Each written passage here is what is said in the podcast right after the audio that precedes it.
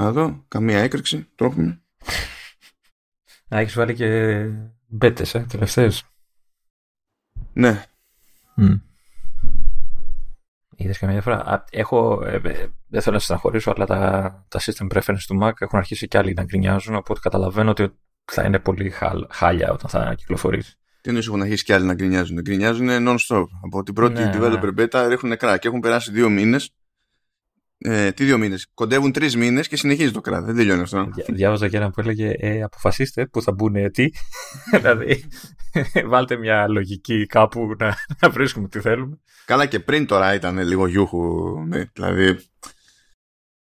Οπότε αυτό δεν είναι πρωτότυπο. Το ζήτημα είναι ότι πατάς τα και δεν ξέρεις τι θα συμβεί. Αυτό είναι. Και καλό είναι να μην ισχύει αυτό το πράγμα. Μπαριά. Λεωνίδα. Ξεκίνησες, ήθελες δεν ήθελες το επεισόδιο, δεν σε χάλασε. Και μιας και λέμε για την τελευταία μπέτα, τουλάχιστον σε Mac, έλυσε το πρόβλημά μου με το PowerD. Ναι. Πράγμα που σημαίνει ότι τώρα θα πιάνει 87 βαθμούς, ξέρω εγώ, όταν όντως θα λιώνει το μηχάνημα. Όχι όταν απλά θα είναι αναμένο. Όταν απλά είναι αναμένο θα είναι στους κλασικούς, τέλος πάντων, ξέρω εγώ, θα είναι η CPU 50 κάτι, 60 κάτι, ανάλογα με το αν τρέχουν τίποτα ψηλά από πίσω, ξέρω εγώ, χαζά. Τέτοια πραγματάκια. Ισιώσαμε, δηλαδή. Γιατί ήταν. Δηλαδή, τώρα το βάζω σε sleep mode, εκτός μπρίζας, και δεν αδειάζει η μπαταρία χωρίς λόγο. Κάνε μου μια δοκιμή κάποια στιγμή, μιας και το έχεις πλέον. Ξεκίνα και μια το Parallels και τρέχει Windows να δεις τα νούμερα της θερμοκρασίας να αγγίζουν τριψήφιο αριθμό. Μα εκεί πέρα ζορίζονται, δεν μου κάνει εντύπωση. Πριν δεν έκανα τίποτα, είχα κάνει τα πάντα quit, ήμουν απλά στο desktop και οι ψύκτρες ήταν, ξέρω εγώ, 3.500 τροφές, 4.000 τροφές, θερμοκρασία 80 παρά 80 γιούχου και δεν έμενε κολυμπηθρόξυλο. Τώρα αυτό που συμβαίνει είναι λογικό, είναι ok. Δηλαδή λιώνει μόνο όταν όντως συμβαίνει κάτι που το ζορίζεις στα αλήθεια. Όχι όταν φαντάζεστε ότι ζορίζετε. Η φαντασία τελείωσε. Εντάξει, το ισιώσαν αυτό στην πέτα, ευτυχώς. Καλά, μη χαίρεσαι, γιατί στην επόμενη μπορεί να διαλυθεί και αυτό και άλλα πολλά. Εντάξει, ναι, ποιος ξέρει, παιδί μου, θα δούμε. Έτσι κι αλλιώς πάει πίσω αυτό τώρα. Ή θα το στρώσουν στην πέτα και θα βγει το release και θα είναι χαλασμένο πάλι. Ξέρεις, το έχουν κάνει κι αυτό. Καλά τώρα για macOS Ventura και για iPad OS, έτσι κι αλλιώς. Καλά, το macOS πάντα βγαίνει πιο μετά. Θα πάει πακέτο και το iPad OS. Το iPad OS το δεχτήκανε τόσο ότι θα πάει πιο μετά που θα βγει με τη μία το 16.1. Δεν θα βγει καν το 16. Ναι. σε public. Υποθέτουμε όλοι αυτόματα ότι είναι ο μήνας που θα σκάσει κάποιο καινούριο μοντέλο. Υποθέτουμε Pro. Έτσι. Εντάξει, ναι, δεν νομίζω να τα βάλεις στο Σεπτέμβριο τώρα. Αλλά anyway. Τώρα επανερχόμαστε, βασικά επανέλθαμε για την προηγούμενη, αλλά τώρα επανήλθαμε στη βάση μας, είναι πιο φυσιολογικά τα πράγματα. Για αρχή έχω κοιμηθεί. Ναι, αυτό είναι ένα σπάνιο φαινόμενο. Ναι. Κατά το προβλέψιμο, προφανώς και το παρόν κομμάτι έρχεται με την υποστήριξη της LIP, την οποία ευχαριστούμε πάρα πολύ, όπως κάθε φορά. Έχω όμως έχω ιστορία από Gamescom, η οποία για κάποιο λόγο είναι κομμένη και ραμμένη για την πάρτι μου και για τον Λεωνίδα. Ναι. Να πω εδώ ότι όταν του θύμισα ότι έχει να πει ιστορία, μου λέει περίμενε να πάω να φέρω τα συμπράγκαλα που χρειάζονται για να πω την ιστορία. Οπότε... Ναι, χρειάζεται πράγμα. Οπότε δεν ξέρω τι με περιμένει, τι σας περιμένει. Περιμένω κι εγώ με αγωνία να ακούσω τι. Δεν του έχω πει τίποτα του Λεωνίδα. Το μόνο που έκανα, και βαριόταν τόσο πολύ που δεν αναρωτήθηκε καν γιατί το έκανα αυτό. Οπότε δεν χρειάστηκε να μην απαντήσω σε κάποια του ερώτηση. Του έστειλα φωτογραφία από μια κονκάρδα που λέει Do not update the system. Ναι. Η αλήθεια είναι ότι όντως βαρέθηκα. Γιατί πρέπει δεν θυμάμαι καν που ήμουν όταν το έλαβα. Και μετά το ξέχασα, εννοείται. Λοιπόν, πήγα τέλος πάντων, ήμουν Gamescom. Είχαμε κλείσει ένα ραντεβού για να δοκιμάσουμε κάποια παιχνίδια, τις περισσότερες φορές με κάποιον developer πρόχειρο να τα συζητάμε κιόλας και εγώ και τέτοια. Και είχα 2 διαδοχικά στο ίδιο μέρος, ακόμα και στο ίδιο δωμάτιο, αλλά ήταν για διαφορετικά παιχνίδια με διαφορετικό developer. Κάνω λοιπόν μια περατσάδα από το λεγόμενο Phantom Hellcat, το οποίο δεν ήξερα, δηλαδή είχα κλείσει ραντεβού χωρίς να ξέρω ποιο είναι το παιχνίδι. Συμβαίνει αυτό καμιά φορά. Σου λέει, έχουμε να δείξουμε παιχνίδι που δεν έχει ανακοινωθεί ακόμη. Σε ενδιαφέρει να κλείσεις ραντεβού και κλείνεις τα τυφλά. Και πας εκεί και μαθαίνεις τι είναι. Ραντεβού στα τυφλά δηλαδή. Κάπως έτσι. Και ξεκινάει ένας Πολωνός εκεί πέρα να μου λέει για το Phantom Hellcat. Έκανε εκεί κάτι δηλώσεις που μόνο ο Πολωνός είναι λογικό να τις κάνει. Το στυλ το παιχνίδι μας είναι κάτι που συνδυάζει Devil May Cry και Nier Automata. Και του λέω, μήπως να το βγάλεις αυτό από το PowerPoint. Μήπως, δηλαδή μακάρι εγώ μαζί σου να τα καταλάβω. Οκ, αλλά μήπως να φύγει αυτή. Τέλος πάντων, οκ.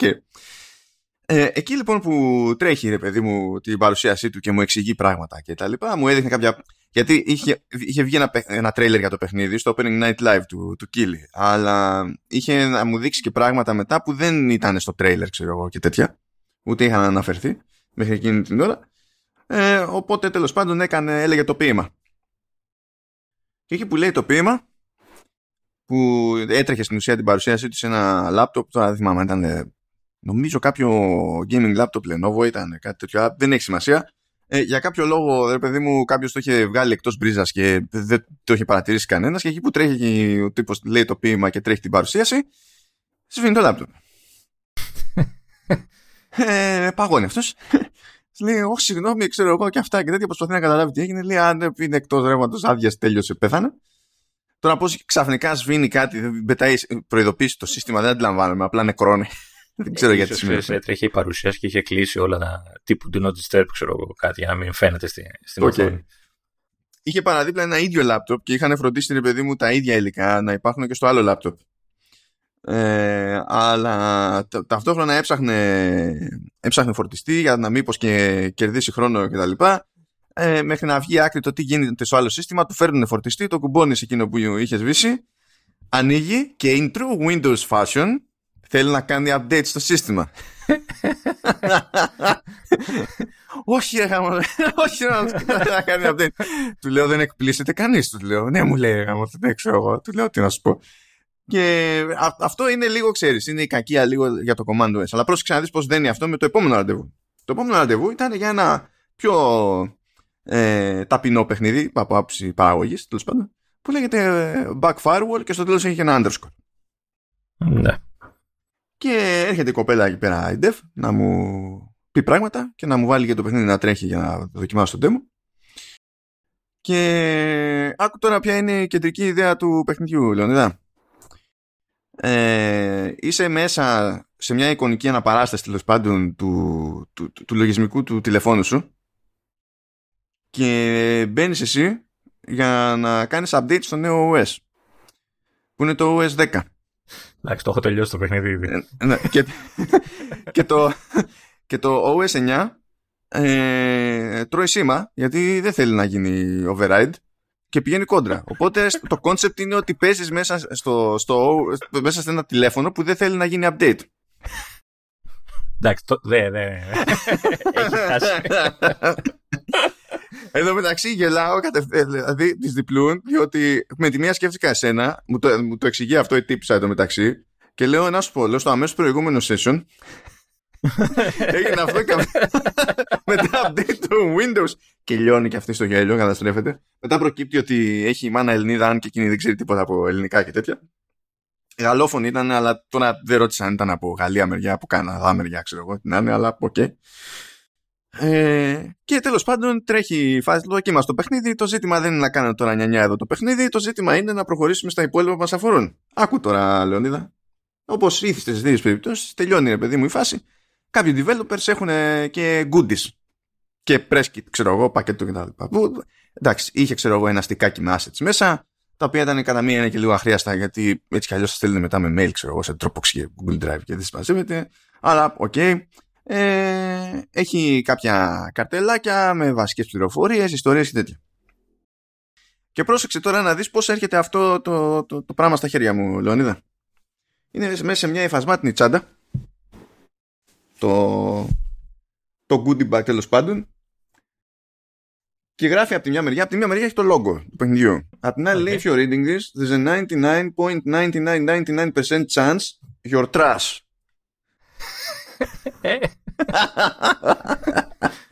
Και λέω, όπ, εδώ είμαστε. Δηλαδή μπορώ να την κυκλοφορήσω αυτήν την υφασμάτινη με περηφάνεια. Και να εννοώ κάθε χαρακτήρα. Δηλαδή είναι, είμαστε κομπλέ. Ανοίγω, να δω. Είπαμε, έχει διάφορα μέσα. Μεταξύ των διαφόρων είναι η μία κονκάρτα που σου έστειλα που λέει Do not update the system. Okay. Και έχει άλλη μία κονκάρτα που λέει Update to OS X is the only way. Είναι αυτό πιο passive aggressive αυτό το πράγμα. Έχει επίσης μια κούπα που λέει και καλά World's Best Boss, αλλά στο Boss έχει ζησμένο το πρώτο και το τελευταίο γράμμα ώστε να μένει το OS. Και άκου τώρα, Λεωνίδα, I kid you not, τι άλλο έχει μέσα ως freebie. Μια σακούλα με χύμα καφέ. Κάπου σε ξέρανε, κάπου σε είχαν δει. Λέω δεν μπορεί. Κάπου σε ξέρανε, σου λέω. Λέω δεν είναι normal. Έπιασα την τύψα, λέω κοίταξε να δεις. Εμείς κανονικά έχουμε, λέω, gaming podcast. Και εκεί θα πάει, ξέρω εγώ, κανονικά αναφορά στο Backfirewall με πιο λεπτομέρεια κτλ. Αλλά έχουμε και ένα podcast, λέω, που είναι για Apple stuff. Και έχω ένα co-host που έχει κάποιες αιμονές, λέω, με τα updates. Ποιον λέει. Δεν ξέρω. Αλλά το μυαλό μου τον έβγαλα εκείνη την ώρα για να γίνω συμπαθής στην τέλη. Και λέω έτσι και έτσι. Οπότε λέω, κατά μία έννοια, τυχερό ήταν αυτό. Λέω, θα παιχτεί δίπορτο. Θα βάλω το παιχνίδι σου και σε άλλο podcast, λέω. Δεν υπάρχει πρόβλημα. Εντάξει, το έχω κατεβάσει ήδη αυτό το παιχνίδι, έτσι δεν υπάρχει περίπτωση. Θα χάσει. Θα χάσει. It's the only way. Είχα διαλυθεί. Και που είχα διαλυθεί έτσι κι αλλιώς με την όλη φάση με τα updates, το concept και το γράψιμο που είχε, γιατί έχει καλό κωμικό γράψιμο το παιχνίδι, τουλάχιστον στο demo που έπαιξα. Αλλά μόλις είδα και το σακουλάκι και λέω τι είναι αυτό. Και βλέπω την ετικέτα που λέει καφέ, λέω αυτό αποκλείεται όντως να έχει καφέ μέσα. Τρολάρουνε, θα έχει κάτι άλλο, ρε παιδί μου. Και έχει καφέ. Και είναι σφραγισμένο ρε στο εγώ, είναι τριμμένος καφές, ρε παιδί μου, κανονικά. Εσπρέσο ή γαλλικός. Κοίταξε, δεν γράφει εσπρέσο απ' έξω. Έτσι κι αλλιώς αυτό που γράφει είναι. Δηλαδή, εγώ φαντάζομαι ότι είναι γαλλικός. Αυτό που γράφει, σαν μακέτα, εξακολουθεί να είναι σάτυρα, ξέρεις, και καλά στο πλαίσιο του παιχνιδιού. Λέει Data Coffee, ξέρω εγώ. Λέει The most famous brand in the system for a reason. Ξέρεις, είναι λίγο τέτοιο. Δεν σου δίνει λεπτομέρεια όντως για τον ίδιο τον καφέ, ρε παιδί μου. Άμα τον ανοίξεις, θα τον μυρίσεις και θα καταλάβεις. Αλλά παιδιά, δεν ήταν. Αυτό ήταν αυτόματα, αυτό ήταν το καλύτερο press goodie bag όλων των εποχών.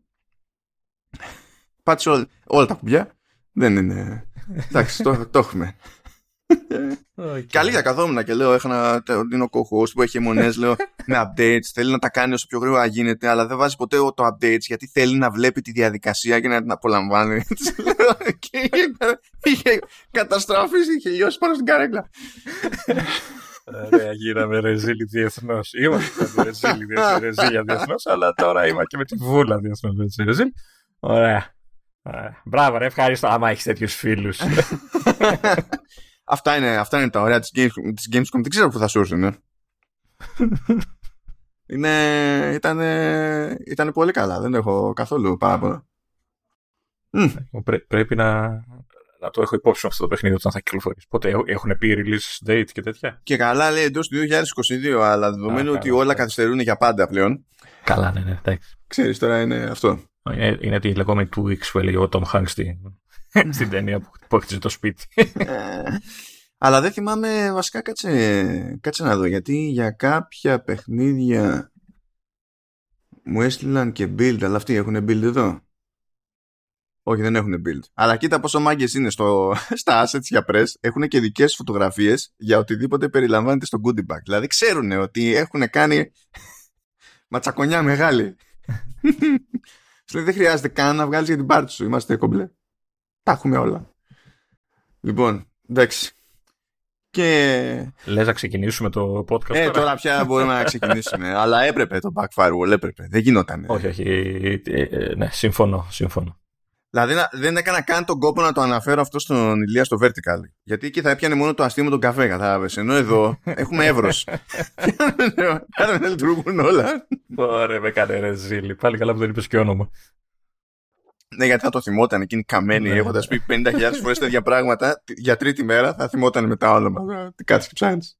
Μου αρέσει που έχει μάνα Ελληνίδα και επειδή άκουγε την προφορά εγώ στα αγγλικά μου λέει Ισπανός. Όχι, λέω Έλληνας. Α, έχω μάνα Ελληνίδα. Τότε γιατί δεν το ξεχώρισες. Τόσο δύσκολο ήταν. Δηλαδή, τέλος πάντων. Anyway. Man-a-raver. Πάμε λοιπόν, πάμε τώρα στα φυσιολογικά μας, κάνουμε έτσι pop-up, Apple TV Plus, χαλαρά λίγο τα πραγματάκια, από την άποψη ότι έχουμε κυρίως ανανεώσεις. Πάει για δεύτερη σεζόν, λέει, το Ακαπούλκο και θα σκάσει 21η Οκτωβρίου. Επίσης πάει για τέταρτη σεζόν το Trying και συνεχίζει τα κονέ εκεί πέρα με τσάμπα μήνες Apple TV Plus ή Apple. Αυτή καλά έχει κάνει ένα κονέ και με Roku, αυτό δεν μας αφορά, αλλά έκανε ένα κονέ με Samsung που υποτίθεται ότι ισχύει διεθνώς. Οπότε και λέει κιόλας ότι πάει και αναδρομικά, λέει, για κατόχους, λέει, μοντέλων από 2018-2022.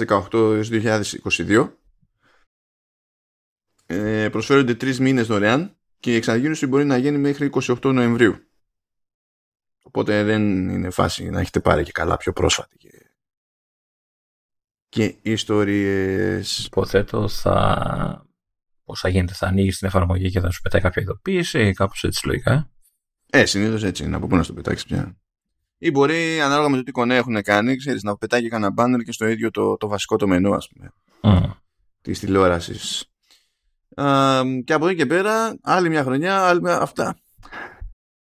Ναι, τέλος πάντων, αυτό το αναφέρω απλά επειδή βγήκε σχετικό press release. Αλλά είναι και άλλη φορά που το έχει κάνει αυτό.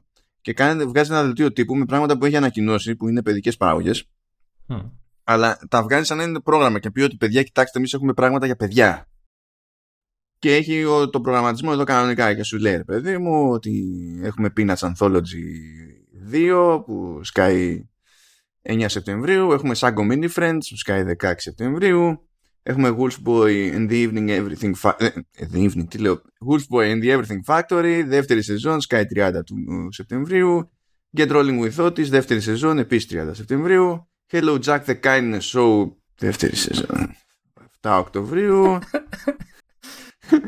Αυτά δεν έχουν εμφανιστεί στα δικά μας, γιατί τα παίρνω χαμπάρι τελείως. Όχι, εμφανίζονται κανονικά. Ναι. Εμφανίζονται. Απλά δεν τρώνε το ίδιο σπρώξιμο στην εφαρμογή, είναι πολύ χαμηλά. Άμα δηλαδή στη σελίδα του Apple TV Plus είναι πολύ χαμηλά με τα originals. Τρίτη σεζόν Ghost Rider 21η Οκτωβρίου.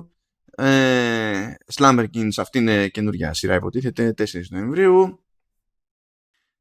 Νέα σειρά επίσης το Circuit Breakers 11 Νοεμβρίου. Νέα σειρά 18 Νοεμβρίου Interrupting Chicken. Και that's pretty much it, τουλάχιστον για το φινόπωρο. Από εκεί και πέρα, βλέποντας και κάνοντας.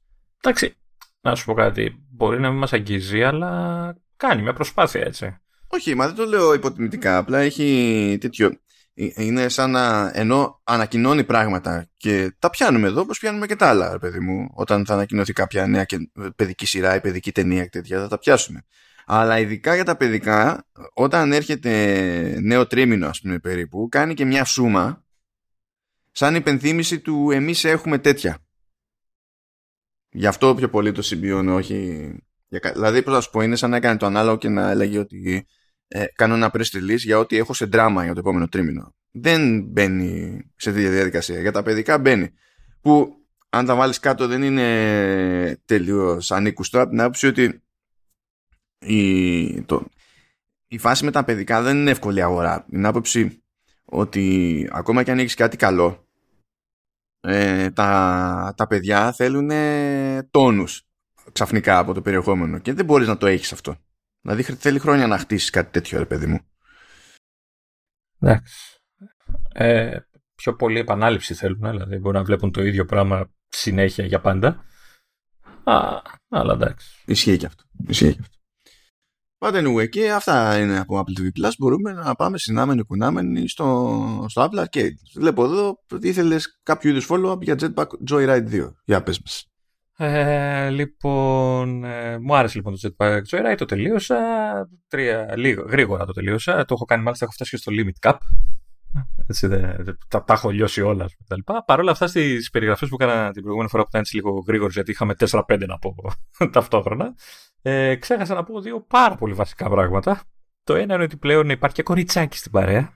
Έτσι, η Μπέτη, που μπορεί να την επιλέξεις και τα λοιπά για να παίξεις. Και το δεύτερο είναι ότι υπάρχει και το λεγόμενο arcade mode, το οποίο στην ουσία τι κάνει, σου βγάζει 3 τύπου mini games τα οποία τα αλλάζει κάθε μία μισή ώρα κάπου εκεί, ανάλογα, δεν ξέρω αν είναι σταθερό το διάστημα, και κάνει, ξέρεις, ένα rotation, ας το πούμε έτσι. Και εγώ έχω δει σαν ποικιλία, έχω δει νομίζω 4, που σημαίνει ότι ακόμα, ξέρεις, δεν έχει πολλά, δηλαδή το rotation δεν έχει ουσιαστικό νόημα, γιατί σου λέει, ξέρεις, ενεργοποίησε τα καινούργια και τα ίδια. Αλλά έχουν πλάκα, γιατί έχει, ξέρω εγώ, ένα που παίζεις κανονικά όπως παίζεις το παιχνίδι και έχει κάτι στόχους που πρέπει να χτυπήσεις. Έχει ένα άλλο που το παίζεις τερματοφύλακας και σου πετάνε μπάλες και πρέπει να τις πιάσεις. Έχει τέτοια πραγματάκια. Και έχει φάση γιατί από εκεί μαζεύεις λεφτάκια τα οποία τα χρησιμοποιείς στα υπόλοιπα. Αυτό ήταν το follow-up, έτσι, το γρήγορο. Είδες, είμαι σύντομος. Τι άλλο να πω, ότι έλεγα βλακές την προηγούμενη φορά ότι βγήκαν όλα τα παιχνίδια του Αυγούστου. Υπάρχει άλλο ένα, έτσι, για κάποιο λόγο έχουμε 5 αυτό το μήνα, και είναι κυκλοφορία Plus, είναι το Love You to Beach, το οποίο το είδα λίγο, ωραίο, παζλάκι ουσιαστικά, point and click. Είναι και αρκετά παλιό αυτό, θυμάμαι. Ναι, έχω την εντύπωση ότι το έχω ξαναπαίξει. Γιατί μου θύμιζε πολύ το setting, μου θύμιζε διάφορα. Και από ό,τι κατάλαβα, ο στόχος είναι να μαζέψεις τα κομμάτια της φίλης σου ρομπότ που έχεις, η οποία για κάποιο λόγο διαλύθηκε κτλ. Και πηγαίνεις σε διάφορους κόσμους και λύνεις γρίφους του τύπου, ξέρεις, βρες το τάδε αντικείμενο, το οποίο συνδυάζεται με κάτι άλλο, το οποίο θα σου δώσει κάτι άλλο. Ένα, ξέρεις, point and click κλασικό, αλλά με ωραία παρουσίαση και λίγο περίεργο κτλ. Δεν ξέρω αν το είδες εσύ λίγο παραπάνω και αν έχεις κάποια λεπτομέρεια. Δεν πρέπει να το είδες καν από ό,τι καταλαβαίνω. Όχι, το ξέρω το παιχνίδι, γιατί αυτό το είχα παλιότερα, δηλαδή και Plus ξεπλάς. Σκέψτε μεταξύ του τελευταίο update που έγινε στην έκδοση που δεν είναι Plus, είναι πριν από 3 χρόνια. Ωραία. Όχι, είναι ωραίο παιχνιδάκι, θα του δώσω μια χρόνο, απλά δεν είχα τώρα χρόνο να του δώσω. Έχει τη φάση του. Λοιπόν, και το άλλο που θέλω να πω για Arcade είναι ότι, όπως ήθιστε τους τελευταίους μήνες, η Apple ανακοίνωσε τα παιχνίδια του Σεπτεμβρίου, τα οποία είναι 1, 2, 3, 4, 5 πάλι. Τι έχουμε, 5 εβδομάδες αυτούς τους μήνες. Και έχουμε λοιπόν το 2 Σεπτεμβρίου το Hanks 101 Trivia, το οποίο είναι ένα trivia game από τον Tom Hanks. Ναι, whatever. Ναι. 9 Σεπτεμβρίου έχουμε το Horizon Chase 2, κλασικό ραλάκι 90s, φάση Outrun και δεν συμμαζεύεται. Το οποίο μόλις ανακοινώθηκε. Δηλαδή, ναι. Ανακοινώθηκε και μπαμ. Θα βγει αυτό και σε PC κονσόλες και τέτοια, αλλά σε υπηρεσία θα είναι μόνο εδώ πέρα. Και αν δεν κάνω λάθος, υπάρχει και το 1 στην υπηρεσία. Ή θα φύγει, δεν ξέρω αν θα το βγάλω. Όχι, νομίζω ότι το 1 δεν είναι στην υπηρεσία. Α, θυμάμαι κάποιο άλλο παρόμοιο. Μπορεί να θυμάμαι κάποιο άλλο παρόμοιο. Γενικά είχε πάει πολύ καλά αυτό το πρώτο. Γενικά. Οπότε φαντάζομαι γι' αυτό έκανε το κονέ. Εκεί άλλοι έχουν προσπαθήσει, δεν είναι. Ναι, αλλά αυτό πήγε και καλά, ρε παιδί μου. Και είναι, αν θυμάμαι καλά, είναι και βραζιλιάνικο παιχνίδι. Και στην ουσία θα βγει. Το 9 Σεπτεμβρίου θα βγει σε Apple Arcade, και στις κονσόλες και στο PC θα βγει κάποια στιγμή στο 2023. Τώρα νωρίς, αργά, ποιος κύριε, αλλά τέλος πάντων είναι αυτό. Λοιπόν, την επόμενη Παρασκευή λογικά έχουμε, δηλαδή 16 Σεπτέμβρη, έχουμε το Garden Tales Match and Grow, που από ό,τι καταλαβαίνω είναι κάποιο Match 3. Είναι Match 3, εντάξει. Ναι, που θα φτιάχνεις και κήπους από ό,τι κατάλαβα. Μετά 23 Σεπτεμβρίου το πρώτο μεγάλο όνομα και βασικά το πρώτο και μοναδικό καινούριο μεγάλο όνομα που είναι το Shovel Knight Dig. Ο διαφωνός αυτό, θα βάλω και το Horizon μέσα. Ότι είναι μεγάλο, ναι, εντάξει, ναι. Λόγω δημοφιλίας ίσως, ναι. Βέβαια ότι, ναι, το δέχομαι. Λοιπόν, Shovel Knight Dig, το κλασικό, η κλασική σειρά roguelike, μπουρουμπουρου, όσοι το ξέρουν από τα Shovel Knight, είναι αρκετά παλιά παιχνίδια κτλ. Και 30 Σεπτεμβρίου έχουμε το Grease Plus, το οποίο είναι αρκετά περίεργο και δεν έχω καταλάβει ακριβώς τι είναι. Έτσι, από τις εικόνες που έβλεπα δεν πήρα χαμπάρι τι ακριβώς είναι. Το Grease είναι υπερπέχνητο. Okay. Δεν θυμάμαι πόσες φορές το έχω αγοράσει σε διαφορετικές κονσόλες. Okay. Είναι πάρα πολύ καλό. Είναι narrative, παιδί μου, έτσι. και αν θυμάμαι καλά, δηλαδή εντάξει, εκδίδει Devolver, αλλά νομίζω ότι είναι τέτοιο, ότι είναι ιαπωνική παραγωγή or something. Δεν το έχω τώρα. Νομίζω είναι ιαπωνική. Α, ναι, Nomada Studio. Εντάξει, είναι art από ό,τι βλέπω τελείως. Ναι, είναι όμως είναι πολύ καλό παιχνίδι. Αυτό είναι όντως. Αυτό έχει μαζέψει και βραβεία με φούντες και τα λοιπά. Είναι πολύ καλό παιχνίδι. Adventure είναι, έτσι, δεν είναι. Α, είναι πολύ καλό. Οπότε έχει κάνει καλή κίνηση. Όσο είναι αρκετά καλός, νομίζω. Έτσι. Ναι, το... ναι, είναι γερός ο μήνας. Το Trivia, από ό,τι βλέπω, αγγλικά θα είναι. Οπότε χάνει λίγο την αξία του σε εμάς. Δηλαδή, αν κάποιος ήθελε να παίξει με παρέα κτλ. Είναι δύσκολο να μαζέψει τώρα τόσους πολλούς γνώστες της αγγλικής και μάλιστα σε επίπεδα ξέρεις, να μπορούν να απαντήσουν ερωτήσεις γνώσεων. Όταν βλέπεις ερώτηση ποιος ήταν ο 26ος πρόεδρος των ΗΠΑ, λες εντάξει, απλά δεν είναι για τον υπόλοιπο πλανήτη το. Δηλαδή, είναι αυτός.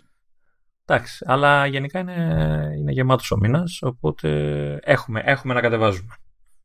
Έχουμε. Και, ναι, και ειδικά αυτό με το. Δηλαδή και το Shovel Knight και το Horizon. Ξέρεις, σαν one-two punch ήταν, δεν το περίμενα. Αυτά είναι legit παιχνίδια, δηλαδή σε αυτό το roster, σε αυτή την πεντάδα, δεν βλέπω παιχνίδι που η φάση είναι κάποτε ήταν φτιαγμένο αυτό για 50.000 microtransactions, τα ξυλώσαμε και το πετάξαμε στο τέτοιο. Ναι, ούτε το Grease Plus είναι τέτοιο παιχνίδι. Δεν πρέπει να ήταν τέτοιο. Απλά το αγόραζες να υποθέσω. Ναι, απλά δεν ήταν one-off. Ναι. Τώρα το Garden Tales δεν ξέρω, μπορεί να έχει μια τέτοια ματσακόνια. Εντάξει, συνήθως δεν έχουν αυτά. Δηλαδή, συνήθως τα match 3 που ξέρεις είναι free to play κτλ. Σου λένε, ξέρεις, περίμενε 100 ώρες για να γεμίσουν οι ζωές και αυτά. Αλλά δηλαδή, όσα έχουν βγει στην υπηρεσία δεν έχουν τέτοια πράγματα. Έχει... Ναι, το λέω από άψη design. Ότι ξέρεις, αυτό θα μπορούσε να ήταν κάτι στημένο έτσι και απλά. Τα κόψανε, ας πούμε, και βγαίνει πρέπει τώρα. Πρέπει να είναι καινούριο κι αυτό, δεν πρέπει να είναι παλιό. Πρέπει να είναι... Ναι, δεν λέω ότι το πήραν έτοιμο και το κάνανε πλάς. Λέω τι σκεφτόντουσαν να κάνουν το αρχικό design. Επίσης έχει ένα ελαφάκι, ένα κουνελάκι και ένα αυτολικάκι αλυπού. Και μια αλυπού στο art, οπότε 10 στα 10 και κάτι πεταλούδους πετάνε. Coolness. Και πάει νομίζω και το Apple Arcade. Είμαστε κομπλέδες, είμαι και ωραία. Συνεχίζουμε έτσι με ανάλογο στυλ. Ένα ξέμπαρκο data point προέκυψε από μέσω Apple, αλλά σε ένα αφιέρωμα για το Dateline NBC που τέλος πάντων είναι παραγωγές true crime του NBC και υπάρχουν πάρα πολύ καιρό σε podcast και τα λοιπά και υποτίθεται ότι κάνουν και αυτή τη στροφή τουλάχιστον σε Apple Podcast σε συνδρομητικό, όπου όποιος πληρώσει τέλος πάντων γλιτώνει τις διαφημίσεις και κάποια επεισόδια τα παίρνει νωρίτερα από τους υπολείπους που δεν πληρώνουν και τα λοιπά. Αλλά μέσα σε αυτή την ιστορία, αν και είναι λίγο μαγικό αυτό, κάποιος από την Apple είπε ότι ξεκινήσαμε τον Απρίλιο του 2021 με την υποστήριξη των συνδρομών σε Apple Podcasts και λέει ότι από τον Ιούνιο του 2021 μέχρι τώρα, οι χρήστες που πληρώνουν για συνδρομή σε κάποιο podcast, μέσω Apple Podcast, έχουν ανέβει, λέει, πάνω από 300%. Βέβαια, όταν ήταν, ξέρεις, το πιάνεις από τόσο νωρίς, αυτό το νούμερο μπορεί να είναι οτιδήποτε. Δηλαδή, οι 10 γίνανε 30. Αν το βγάλω άκρη. Okay. Αλλά νομίζω το πιο ενδιαφέρον για την ιστορία, τέλος πάντων, είναι που λέει ότι... πάνω λέει από το 25% των 100 δημοφιλέστερων show, φαντάζομαι στην αμερικανική αγορά, σε Apple Podcasts πλέον προσφέρουν συνδρομή. Εντάξει, υπάρχει κοινό εκεί, έτσι, δηλαδή υπάρχει ποσότητα κοινού μάλλον να βρει πελάτες ο άλλος. Ναι, καλά, δεν το συζητάμε. Αλλά εμένα μου κάνει εντύπωση αυτό το ποσοστό. Δηλαδή φαίνεται τουλάχιστον, έστω σε αυτή την αγορά τέλος πάντων, φαίνεται πάνω κάτω να το έχουν αγκαλιάσει το σύστημα. Και μου κάνει εντύπωση από την άποψη ότι αυτό το σύστημα δεν είναι universal. Δηλαδή αν θες να προσφέρεις το ίδιο σε άλλη πλατφόρμα, είναι άλλο το καθεστώς. Και γενικά ξέρεις, να υποστηρίζεις 500 μεριές αρχίζεις και περιπλέκει την κατάσταση. Θα μου πεις αυτό είναι το NBC. Ισχύει. Okay. Αλλά... Έχουν λεφτά, θες να πεις. Ναι, αυτό δεν σημαίνει ότι δεν βαριούνται, ξέρεις. Δηλαδή μην περιμένεις, άνθρωποι είναι και αυτοί. Εντάξει, αλλά έχουν ανθρώπους να ασχοληθούν και λεφτά, οπότε εντάξει, σίγουρα είναι πιο εύκολο αυτούς. Και ένα γρήγορο αλλά ξέπαρκο που έχει να κάνει με developers μεριά είναι ότι πλέον διατίθενται οι συνδρομές στο Xcode Cloud με έναν αστερίσκο, διότι υποτίθεται ότι αυτό που αγοράζει, πρώτα απ' όλα τι είναι το Xcode Cloud. Υπάρχει το Xcode έτσι αλλιώς που τρέχει local στο μηχάνημα και μπορεί το όποιος dev να κάνει αυτό που θέλει κτλ. Okay. Αλλά το Xcode Cloud διευκολύνει στην περίπτωση που κάποιος θέλει να κάνει κάτι ανάλογο αλλά σε μηχάνημα ξέρω εγώ, που δεν την παλεύει ή μέσω web. Δηλαδή να στείλει ξέρω εγώ, το κώδικα αλλά να κάνει compile ξέρω εγώ, ή ό,τι να είναι στην πάντα του cloud και να πάρει το αποτέλεσμα πίσω. Οπότε αυτό που αγοράζει κάποιος με τη συνδρομή είναι compute time και το υπολογίζει η Apple σε ώρες. Από όσο δηλαδή χρειάζεται το server να επεξεργαστεί ό,τι είναι να επεξεργαστεί. Ναι. Και τώρα λέει ότι μέχρι το τέλος του 2023 οποιοσδήποτε developer που θα ξεκινήσει τέλος πάντων τέτοια μόντα με το Xcode έχει 25 ώρες compute τσάμπα το μήνα και από το 2024 αυτό θα κοστίζει $15 το μήνα. Και από εκεί και πέρα τα υπόλοιπα tiers είναι $50 το μήνα για 100 ώρες compute, $100 το μήνα για 250 ώρες compute και $400 το μήνα για 1000 ώρες compute. Υποθέτω ότι οι developers ξέρουν τι χρειάζονται, δηλαδή εγώ δεν μπορώ να καταλάβω πού θα έμπαινα σήμερα, δεν μπορώ να καταλάβω πόσες ώρες χρειάζεται για να κάνεις ό,τι είναι να κάνεις. Κοίτα, δεν νομίζω ότι γνωρίζουν στον αυτόματο, γιατί, πώς να σου πω, εσύ έχεις ένα μηχάνημα και ξέρεις πόση ώρα κάνει το τάδε πράγμα συνήθως. Το setup που έχεις εσύ όμως δεν είναι το setup που έχει Apple στο cloud. Ναι. Θεωρώ ότι είναι πιο ισχυρό, έτσι. Είναι πιο ισχυρός. Ελπίζω. Οπότε το ζήτημα είναι να δουν πόσο παίρνει στο cloud για να καταλάβουν μετά, ξέρεις, τι σημαίνει κάθε ώρα compute. Φαντάζομαι ότι γι' αυτό έχει και το δωρεάν το tier για να μπορέσει κάποιος να κάνει δοκιμές μέχρι το 23, ξέρω εγώ. Και λες ότι από το 24 και μετά πια θα υπάρχουν δεδομένα, θα ξέρει η κοινότητα που φαντάζομαι θα έχει βγει άκρη. Μάλιστα. Τώρα το αν είναι, προφανώς χωρίς τέτοιου είδους δοκιμές δεν βγαίνει το αν είναι ok ή not ok οι τιμές, έτσι, είναι τελείως σχετικό σε αυτή την περίπτωση. Ή μπορεί να είναι ok υποσυνθήκη με τη λογική ότι μπορεί να είσαι εσύ στο main σου το σύστημα και να είναι τέρας ας πούμε και να μην σε ενδιαφέρει, αλλά όταν είσαι on the go τότε να έχει νόημα, γιατί δεν μπορείς να κουβαλείς το Mac Pro παρέα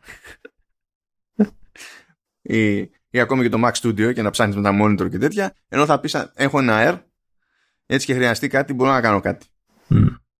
Εμένα μου ακούγεται χρήσιμο γενικά, χωρίς να έχω ιδέα τι είναι, αλλά νομίζω ότι θα χρησιμεύσει. Τώρα δεν ξέρω, ένας developer θα μας διαφώτιζε σε αυτό το θέμα. Εντάξει, κοίτα, developers είναι και στη LIP. Οπότε θεωρητικά ωραία πάσα. Θεωρητικά μπορούμε να ρωτήσουμε, γιατί να μάθουμε εμείς δεν πρόκειται, από μόνοι μας δεν παίζει, είμαστε αμπαλιάν. Okay.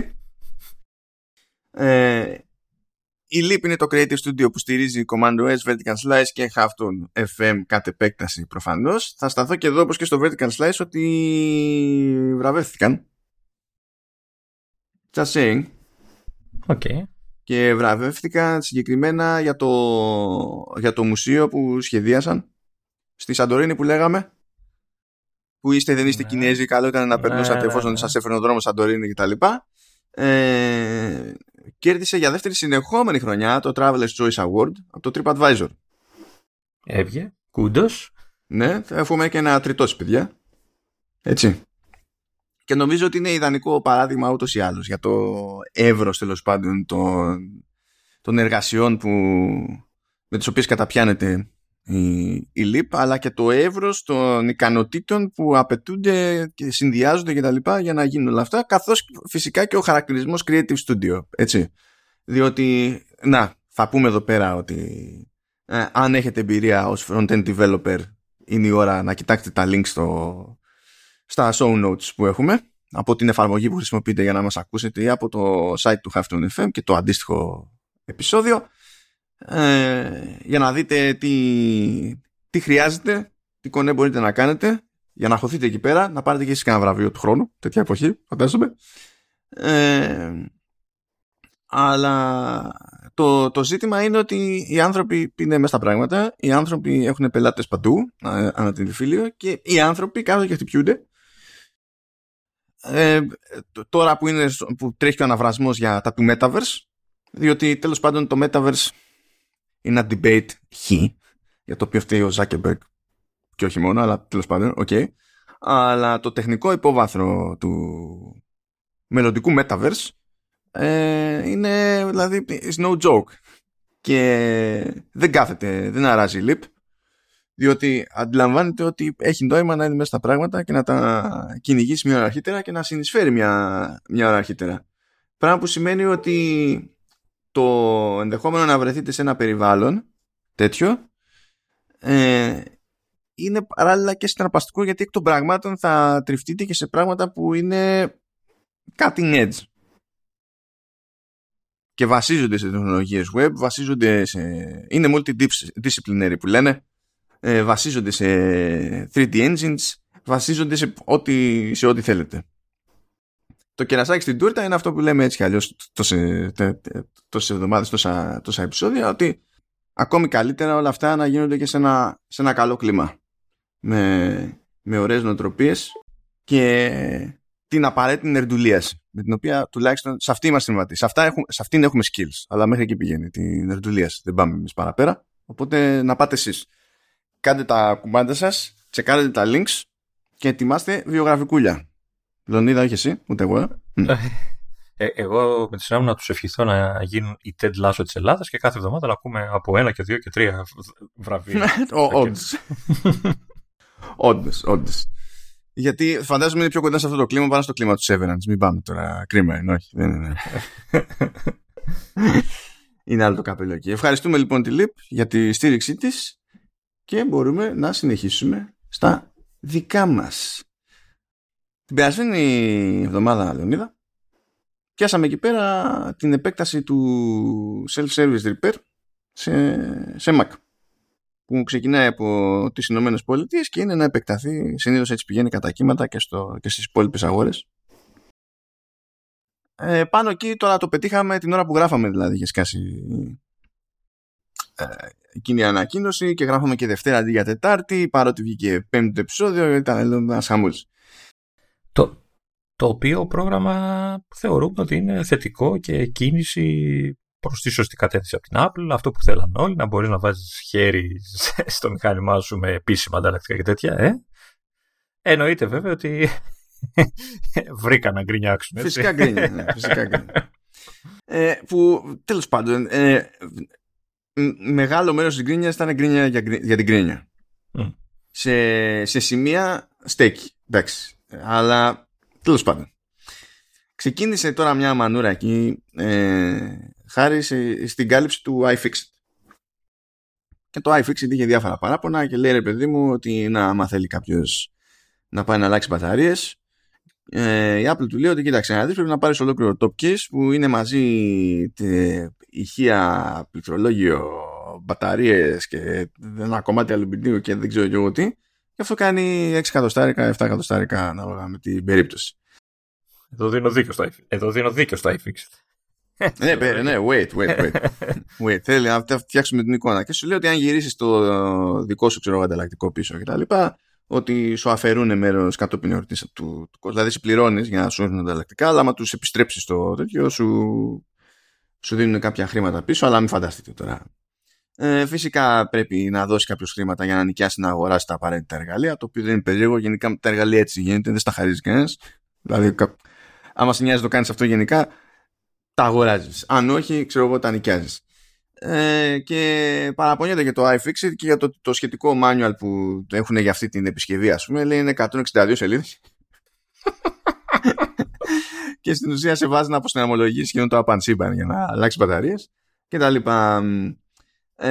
Και θα πω λοιπόν ότι φυσικό είναι να ενοχλείται το iFixit, όπως ενοχλείται τόσο καιρό και ο τελικός χρήστης, για το ότι για να αλλάξει μπαταρίες πρέπει να αλλάξει το μισό μηχάνημα. Εγώ δεν καταλαβαίνω αυτό. Εγώ καταλαβαίνω ότι μπορείς να αλλάξεις την μπαταρία χωρίς να πάρεις όλο το top case. Εγώ έτσι κατάλαβα. Το iFixit έχει δικό του οδηγό να το κάνεις αυτό το πράγμα. Πιο απλό. Ναι, αλλά αν το κάνεις έτσι, δεν θα σου πουλήσει τα ανταλλακτικά η Apple. Πρέπει να το πας με τις οδηγίες της Apple. Τι γίνεται όμως? Η Apple ήδη τους είπε ότι αργότερα θα αρχίσουν να πουλάνε και ξεχωριστά τις μπαταρίες και θα γίνεται, τέλος πάντων, θα είναι εφικτή η αλλαγή τους χωρίς την ίδια μανούρα και το ίδιο κόστος. Και το manual θα είναι 160 σελίδες από 162. Μπορεί αυτό. Ναι. Απλά τώρα η φάση είναι ότι ναι, αλλά δεν ξέρουμε πότε θα το κάνει αυτό. Ούτε αυτό ξέραμε πότε θα κάνει. Θα πω κάτι εγώ τώρα. Δηλαδή, έχω την ύψη ότι γκρινιάζει άδικα το iFixit. Όχι για τους λόγους που υπονοείς εσύ όμως, αλλά γιατί αν εγώ ήμουν το iFixit, το οποίο όσοι το ξέρουν το site είναι αυτό που δεν το ξέρουμε, αλλά το site είναι αυτό που δημοσιεύει οδηγούς και συναρμολόγησης, επισκευής και τέτοια όλων των, όχι μόνο Apple, όλων των συσκευών που έχουν στα χέρια τους, και βγάζει και φωτογραφικό υλικό και σου δείχνει από μέσα τα καινούργια μηχανήματα που κυκλοφορούν, τι έχουν κτλ. Και είναι ωραία φάση να το χαζεύεις. Αλλά ταυτόχρονα είναι και site το οποίο πουλάει εργαλεία και πουλάει και, νομίζω, δεν ξέρω αν πουλάει και ανταλλακτικά, αλλά σίγουρα πολλά εργαλεία και είναι μέσα στην business αυτή του repair. Οπότε δεν ξέρω γιατί γκρινιάζουν, αφού τους συμφέρει που κάνει τέτοια μπούρδα η Apple αυτή τη στιγμή. Δηλαδή... Σαν business, ναι. Απλά γενικά η γενικότερη στάση του iFixit είναι ότι εμείς περισβεύουμε και κάποια πράγματα και κάνουμε την κριτική μας επειδή θέλουμε οι εταιρείες να κινηθούν προς μια κατεύθυνση. Όχι να είμαστε εμείς η λύση, ας πούμε. Ναι, αλλά δεν τους χαλάει που πληρώνουν οι άλλοι για τα εργαλεία τους. Εντάξει, δεν τους χαλάει και πολύ. Αλλά δεν είναι όμως και άκυρο, ρε παιδί μου. Γιατί είναι πιστή σε αυτό σαν στάση εδώ και χρόνια, ας πούμε. Ναι. Για τώρα αυτά δεν είναι χαβαλέδες διαδικασίες για να το πιάνει ο καθένας. Δηλαδή δεν έχει. Εντάξει. Εικάζω ότι αυτό το πρόγραμμα πηγαίνει για παλιότερα μοντέλα που έχει λήξει εγγύηση και ο άλλος δεν δίνει, οπότε δεν τον νοιάζει κιόλας. Γι' αυτό είναι ο δεύτερος λόγος που δεν καταλαβαίνω γιατί γκρινιάζει τόσο πολύ το iFix. Καταλαβαίνω, αλλά συμφέρει κιόλας. Δηλαδή. Κοίτα, η βασική του γκρίνια για τη γελιότητα του αλλάζω πετάω το άπαν σύμπαν για να αλλάξω μπαταρίες είναι θέμα άσχετο του το iFixit έχει βρει μια μόντα ώστε αυτό να γίνεται πιο απλά κτλ. Αλλά δεν μπορεί να την κάνει κάποιος μέσω του Self-Service Repair γιατί δεν του πουλάει μεμονωμένες μπαταρίες η Apple για να το κάνει. Είναι μια διαδικασία που είναι και θέμα λίγο design των μηχανημάτων, το οποίο ισχύει χρόνια σε MacBook. Αυτό δεν είναι δικαιολογία. Απλά θέλω να πω ότι. Το δικό σου δεν είναι έτσι? Που αναγκάστηκες και εσύ και άλλαξες όλο το σύστημα. Ναι. Και είναι μια διαδικασία στην οποία μπαίνει και η ίδια η Apple. Δηλαδή σε πολλές περιπτώσεις αυτό το πράγμα που έχει κάνει δεν συμφέρει την ίδια. Το έχουμε ξαναπεί αυτό, ότι έχει βγάλει τα μάτια της μόνη της. Ναι. Okay. Και επειδή είναι γνωστό αυτό, ότι αυτό που φαίνεται ποντιακό στο iFixit είναι αυτό που κάνει και η Apple όταν ένα μηχάνημα είναι τους εγγύησης, που δεν την συμφέρει ιδιαίτερα. Ξέρεις, το να το παίρνεις τόσο προσωπικά, δηλαδή καταλαβαίνω ότι επί της αρχής λες απρίσια, φίλε, και γιατί το έχεις κάνει έτσι, ας με χαζώσεις. Οκ, μέχρι εκεί το πιάνω. Αλλά ταυτόχρονα δεν είναι και έκπληξη, διότι εδώ δεν το έχουν αλλάξει αυτό το πράγμα ακριβώς τόσα χρόνια που τον τρώνε οι ίδιοι, ας πούμε. Αυτό ήθελα. Εκεί το πήγαινα, το πραγματάκι. Τώρα, η άλλη μανούρα η σχετική που έχει προκύψει είναι εφόσον με αφήνεις, τέλος πάντων, να αγοράσω ανταλλακτικά από σένα, γιατί δεν με αφήνεις να αγοράσω κάτι που στην ουσία θα είναι από άλλο μοντέλο και θα αναβάθμιζα το δικό μου. Π.χ. Γίνεται. Εννοώ με την έννοια ότι τα περισσότερα πλέον καινούργια μηχανήματα είναι όλα ενσωματωμένα μέσα. Γεια σας. Ναι, αλλά θα σου πει: κρατάω εγώ το σασί που είναι ίδιο, ξέρω εγώ. Όλα αυτά που είναι ίδια. Και γιατί δεν με αφήνεις να πάρω τη μητρική που έχει άλλο storage και chip πάνω, ας πούμε. Κατάλαβα. Ναι. Okay. Και η Apple δεν σε αφήνει. Σε αυτό δεν σε αφήνει καθόλου. Δηλαδή, επειδή μπαίνεις στη διαδικασία να το κάνεις όλο αυτό με το email του μηχανήματος κτλ., δεν σε αφήνει καν να παραγγείλεις άλλα ανταλλακτικά που δεν έχουν να κάνουν με το configuration το δικό σου. Εντάξει, αυτό είναι λίγο χοντρά. Ναι. Αυτό είναι λίγο χοντρά. Αυτό γίνεται πιο πολύ για να μην σου πει κάποιος ότι εσύ θα πάρεις τέλος πάντων αυτό, θα το αναβαθμίσεις και θα πας μετά να το πουλήσεις σε ένα configuration που εγώ δεν έχω ιδέα και δεν ξέρω κι εγώ τι και εγώ τι να είναι. Εντάξει. Δεδομένου δε ότι μιλάμε για περιπτώσεις που όλα αυτά έχουν νόημα, όπως είπες, κυρίως και πάνω απ' όλα όταν κάτι είναι εκτός εγγύησης και το ζήτημα είναι κάπως να μπορείς να το κάνεις κάτι αντί να το φουντάρεις. Ή να το στέλνεις για ανακύκλωση, ξέρω εγώ, και δεν ξέρω κι εγώ. Ξέρεις τι σχέδομαι, θα μου πεις τώρα αυτά λύνονται. Ότι ξέρεις, είναι δεμένη η μητρική με το συγκεκριμένο μοντέλο και μπορεί ξέρεις, να μην αναγνωρίζεται κάποια άλλη μητρική. Ξέρεις, κάτι κουφά που κάνει, που κλειδώνει κάτι πάνω. Αυτό είναι θέμα όμως του δικού της συστήματος. Γιατί στην ουσία αυτό το check το κάνει και είναι το τελευταίο check στην επισκευή. Δηλαδή θα κάνεις τη διαδικασία την προβλεπέ, πρέπει να τρέξεις check για να δει ότι ταιριάζουν όλα αυτά. Αλλιώς γιούχου το μηχανάκι. Δηλαδή υπάρχει μηχανισμός αυτός. Το ζήτημα είναι ότι δεν επιτρέπεται, ξέρεις, το mix and match. Εκεί πέρα πέφτει μια θεωρητική γκρίνια και τα λοιπά. Βέβαια ταυτόχρονα έτσι, πέφτει αυτή η γκρίνια χωρίς να είναι. Πάλι αυτό δεν είναι δικαιολογία. Απλά αυτό που ζητάνε σε αυτή την περίπτωση δεν είναι κάτι που γενικά προσφέρεται εκεί έξω από άλλους κατασκευαστές. Δηλαδή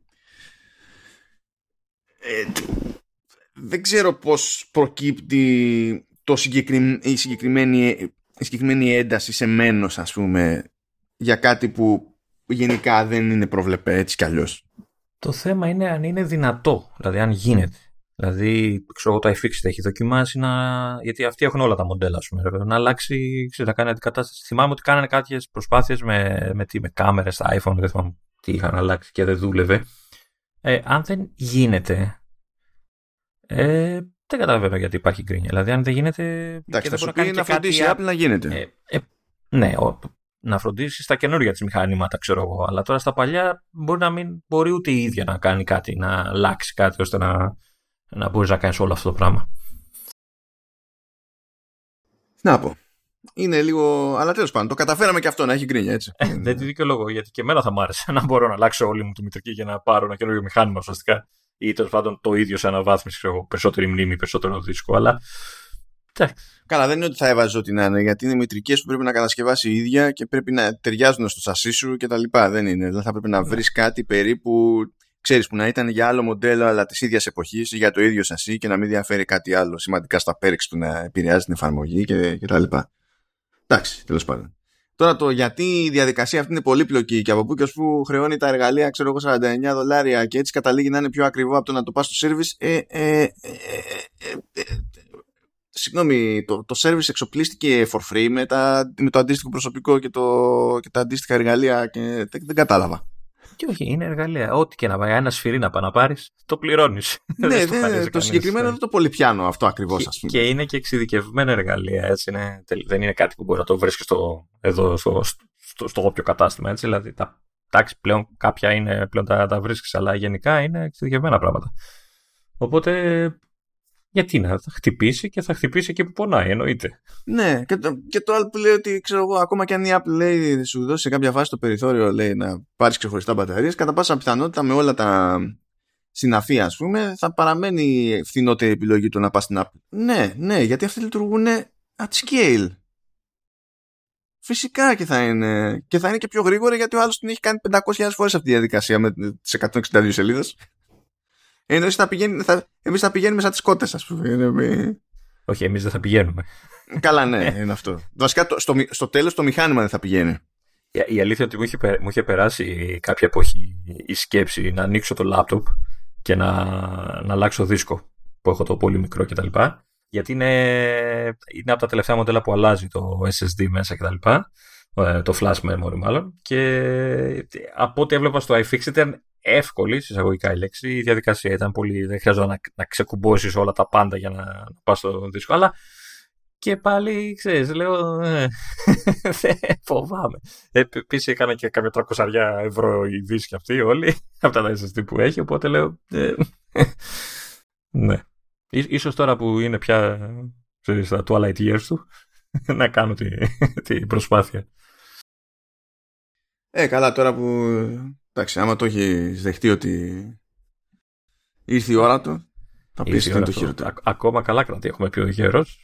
Με έβγαλε άλλο ένα καλοκαίρι, με έβγαλε ασπροπρόσωπο, δεν μπορώ να πω. Δηλαδή δεν μ' άβρισες καθόλου. Γράφουμε κιόλας σε αυτόν, έτσι, εγώ γράφω σε αυτόν. Δεν μ' άβρισες καθόλου. Τι εννοείς. Όχι, το πρώτο καιρό όχι. Η αλήθεια είναι ότι δούλευα. Γι' αυτό σε έβγαλε ασπροπρόσωπο. Τώρα το πιάσα το αστείο μου. Λοιπόν... Μιας και είπαμε για αστεία, πάμε τώρα Google the way. Οκ, λοιπόν, πάμε πρώτα σοβαρά.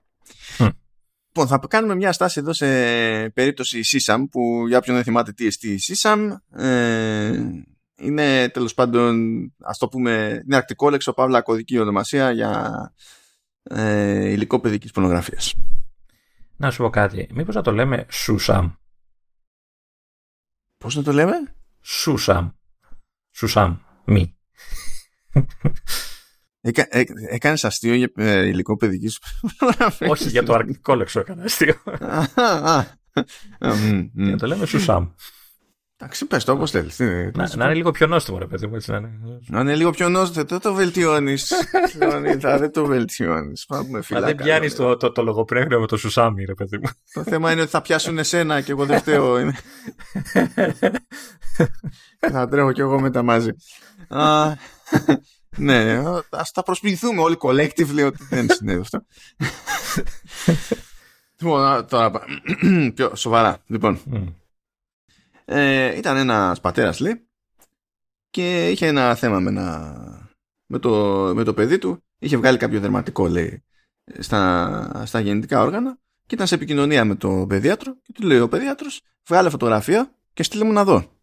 Ανώμαλος κι αυτός. Ναι, γιατρός, και ήθελε να δει ανθρώπους γυμνώσεις, ας πούμε, δηλαδή, εντάξει, σε φτύλα που πας.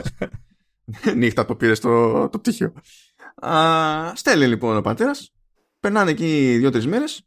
Ξυπνάει και βλέπει μια ειδοποίηση στο τηλέφωνο του ότι your Google account is no more.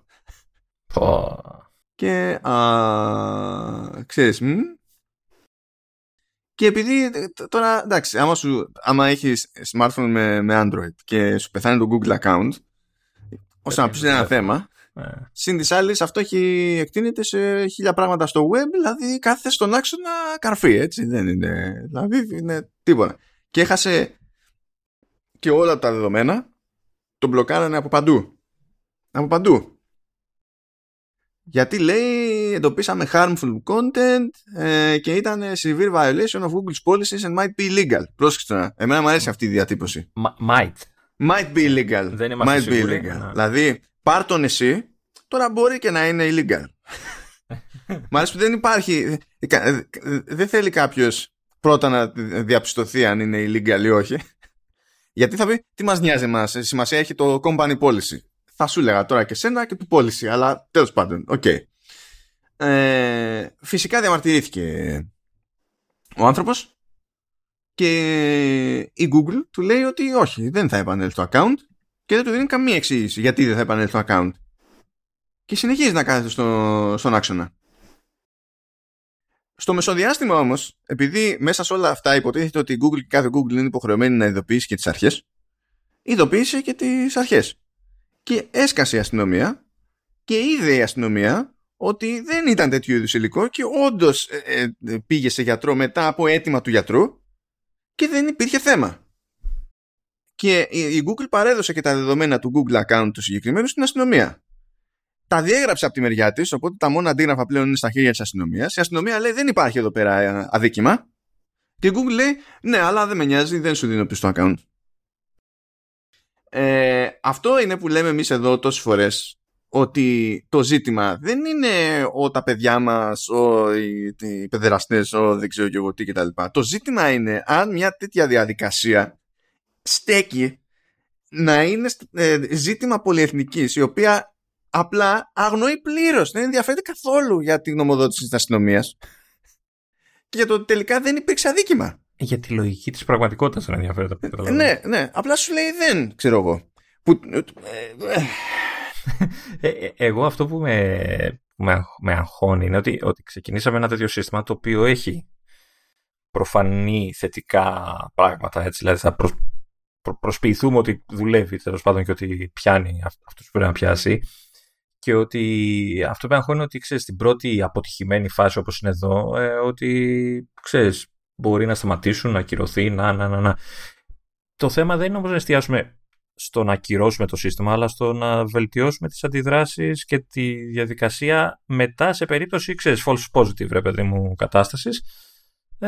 Δηλαδή, ξέρω εγώ, ακούστε τι λέω, δηλαδή αφού το αποδεικνύω από χίλιες μεριές, ακούστε τι λέω, φέρτε τα πίσω, δηλαδή... Δεν μας νοιάζει, εμείς είμαστε Google. Machine learning, σε παρακαλώ. Καλά, σε αυτή τη διαδικασία υποτίθεται ότι στο τελικό στάδιο μεσολάβησε και άνθρωπος από Google, ναι. Και λες... Είστε καθυστερημένοι. Δηλαδή, δεν είναι μας έφαγε απλά ο αλγόριθμος, είστε βλαμμένοι. Είναι να δεις ότι θα πέσει η επίθεση στο σύστημα. Για από αυτό το παράδειγμα, ίσως και κάποιο ακόμα στο μέλλον. Που δεν πρέπει να γίνει για μένα. Δηλαδή, θα πρέπει να πέσει η επίθεση στην Google και στην τυφλοσύνη της, ξέρω εγώ. Αυτό το σύστημα τώρα, αυτή η περίπτωση, είναι διαφορετική από αυτή που είχε προτείνει η Apple. Να πεις ότι η Apple θα έκανε διασταυρώσεις με διαπιστωμένο υλικό παιδικής πορνογραφίας.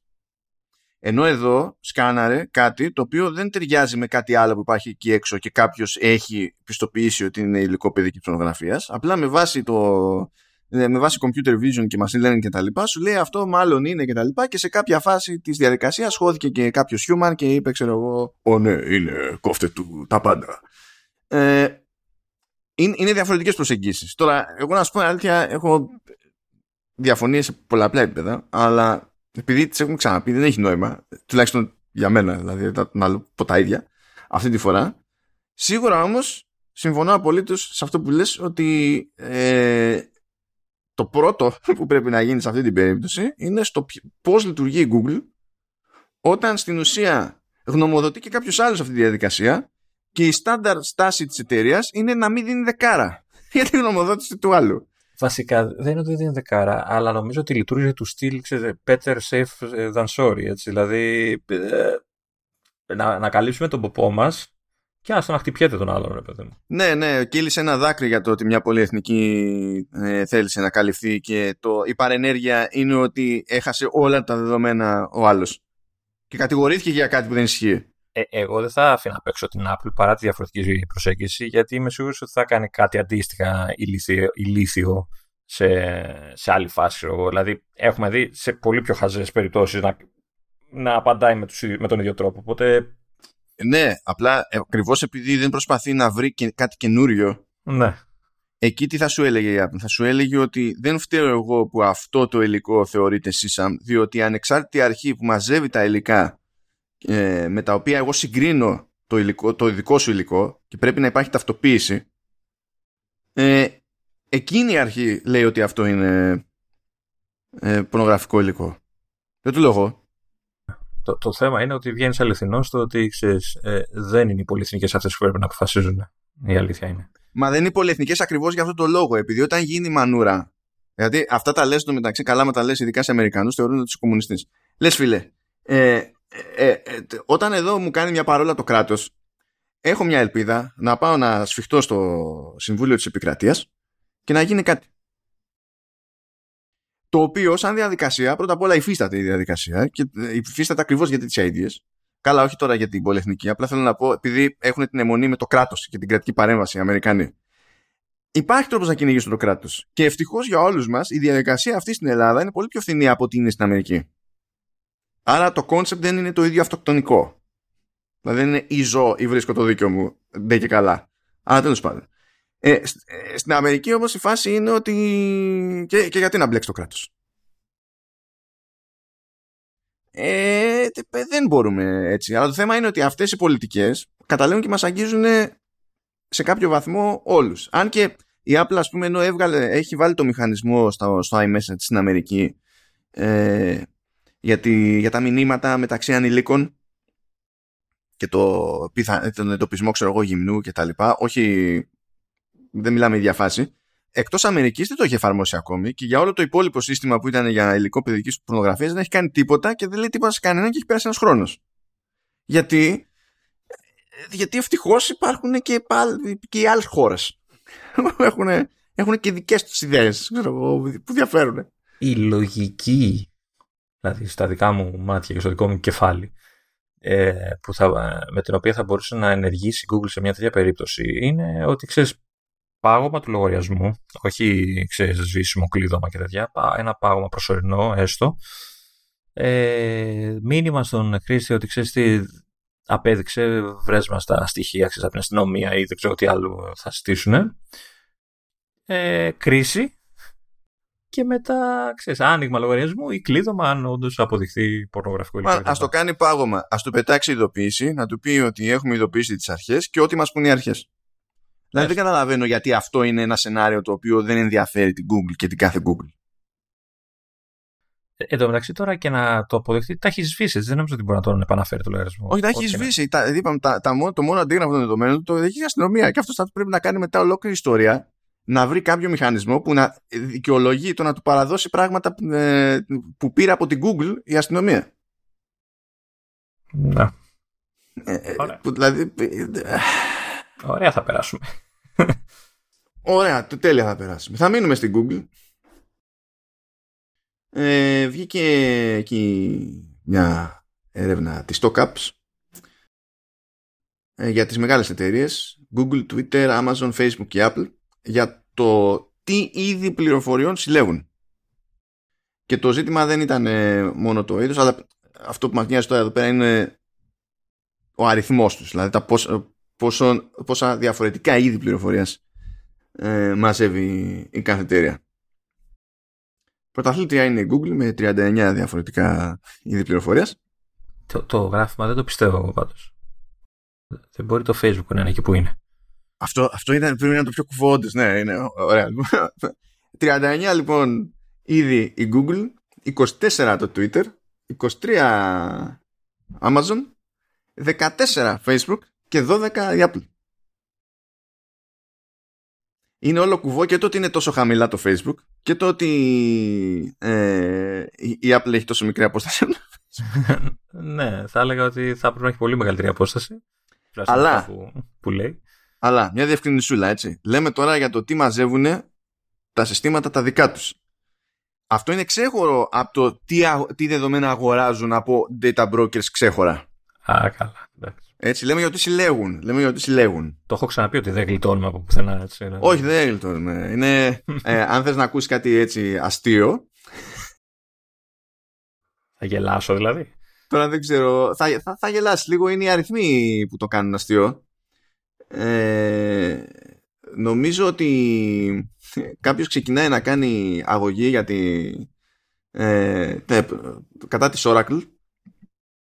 Και την κατηγορεί ότι κάνει track σε 5 δισεκατομμύρια ανθρώπους. Ωραία. Ωραία. Δηλαδή 5 δισεκατομμύρια ανθρώπους. Δηλαδή όλους. Ναι, ωραία. Σου λέει δεν μπορούμε στην Κίνα γιατί τα παρακολουθούν όλοι αυτοί και δεν έχουμε εμείς την αστηριότητα, ξέρεις, κάτι τέτοιο. Άρα τώρα με έκανες να νιώσω διάσημος, έτσι, και σημαντικός. Εντάξει, λες, με ξέρει τουλάχιστον μια εταιρεία στον κόσμο, μάλλον είναι η ώρα κλάνη, ισχύει όλο αυτό τέλος πάντων. Έτσι. Και τέλος πάντων, στην περίπτωση εδώ της TOCAPS που λέει ότι από τα περίεργα είναι ότι η Google μεταξύ άλλων πληροφοριών κρατάει αρχείο και με τις ακριβείς τοποθεσίες σου. Λες, αυτό είναι σχετικά unfunny. Η Facebook διατηρεί αυτά που διατηρεί, αλλά στην πλειοψηφία τους λέει είναι δεδομένα που τις δίνει ο ίδιος ο χρήστης, τα καταθέτει ο ίδιος ο χρήστης. Και... Είμαστε έξυπνοι και εμείς γενικά, ναι. Ναι, εντάξει. Ναι. Και η Apple έχει τα λιγότερα και φροντίζει να είναι αυτά που χρειάζονται για να λειτουργούν οι υπηρεσίες της με τα accounts. Δηλαδή, από τη στιγμή θα φτιάξει ένα Apple ID και θα πεις ότι θέλουν να κάνουν και αγορές, θα βάλεις την κάρτα, θα βάλεις τη διεύθυνση, θα βάλεις, δηλαδή μάνι έχεις δώσει ένα μάτσο, γιατί δεν γίνεται αλλιώς. Αυτό είναι το κόνσεπτ. Δεν χρειάζεται και παραπάνω, τα ξέρει όλα. Ναι, εντάξει, ναι. Ναι, απλά δεν έχει ντέγε καλά ανάγκη να κρατάει αρχείο με την ακριβή τοποθεσία. Ναι. Γιατί δεν προσπαθεί να ζήσει από αυτό. Ενώ η Google που ζει από τη διαφήμιση πάνω απ' όλα, ας πούμε, είναι, θα μου πεις και Facebook τι κάνει. Και Twitter. Η Amazon είναι απ' όλα. Εντάξει, είναι. Η Facebook δεν συλλέγει. Λαμβάνει. Γι' αυτό είναι τόσο χαμηλά. Δεν χρειάζεται να κάνει τέτοιο κόμπο. Αφήστε στο κουτί ό,τι θέλετε. Ναι. Έτσι, για να μην παραπονιόμαστε. Δηλαδή που ακούω το απόρριτό μου και αυτά. Τα δίνεις μόνος σου. Εντάξει, κοίτα. Περισσότερος κόσμος δεν προσπαθεί. Απ' την άλλη, βέβαια, αν τα βάλεις κάτω, είναι και μία μελιτέος κόπος να φυλάγεσαι από 15 μεριές και δεν είναι λογικό να περιμένουμε από τον περαστικό χρήστη να κάνει αυτόν τον κόπο. Ένας λόγος παραπάνω, δηλαδή, να ρυθμίζονται νομικά αυτά τα πράγματα. But yeah. Και ενώ αυτά τα δύο θέματα τα είχα βάλει εδώ στη λίστα έτσι κι αλλιώς, και καταπιάνονται. Καλά, αυτό δεν ήταν μόνο για Google, αλλά έπιανε πρωτιά η Google εδώ πέρα. Δεν ξέρω, ήταν σαν να θέλανε οπωσδήποτε να ασχοληθούμε με την Google σε αυτό το επεισόδιο. Και έχω και ένα περιστατικό. Ημέρα Τετάρτη γράφουμε, 31 Αυγούστου. Έχω και ένα περιστατικό από το βράδυ της 30 Αυγούστου. Που λέτε μετά την τελευταία beta εκεί στο Ventura και το τελευταίο update στο Safari, πάω να μπω σε Google Drive. Είτε ήμουνα logged in είτε δεν ήμουνα logged in. Έτσι κι αλλιώς δεν ήταν δικά μου αρχεία, ήταν αρχεία τρίτων. Στην ουσία ήταν από developers, publishers που μου στείλανε πράγματα που ήταν press material, ας πούμε, από τη Gamescom. Και πάω να τα κατεβάσω. Και μου λέει από Safari ότι δεν γίνεται, λέει, να γίνει το download. Πρέπει, λέει, να ενεργοποιήσετε τα third party cookies. Δεν σε κατάλαβα. Γιατί? Πρέπει, λέει, δεν γίνεται να γίνει. Γιατί λέω. Α, ναι, αυτό. Όχι, δεν σου εξηγεί. Πρέπει να ενεργοποιήσετε τα third party cookies. Αμπά, γιατί. Έτσι είμαι κι εγώ. Σε αυτή τη φάση ήμουν ακριβώς. Τελικά, όταν πήγα και το πέταξα από Firefox μεριά, που έτσι κι αλλιώς το Firefox μπλοκάρει τα πάντα, δεν μου βγάλει την ίδια ειδοποίηση. Πρέπει να παίζει λίγο ρόλο και η φάση με Safari μεριά. Αλλά μου φάνηκε αρκούντος γελίο και λέω, εντάξει, αν είχα αρκετή καφέινη μέσα μου θα γέλαγα. Λέω, για το ότι το Google Drive θέλει ντε και καλά third party cookies για να μου κάνει τη χάρη να κατεβάσω αρχείο. Και για κάποιο λόγο, επειδή. Ναι, για κάποιο λόγο το πήρε χαμπάρι ο product manager του Google Drive αυτό στο Twitter.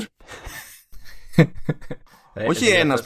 Όχι κάποιος τύπος που ασχολείται με Google Drive στην Google Ελλάδας. Όχι, είναι ο product manager του Google Drive. Στην αρχή νόμιζα ότι ήταν spam και τσεκάρισα και τον βρήκα. Ναι, bot, συγγνώμη.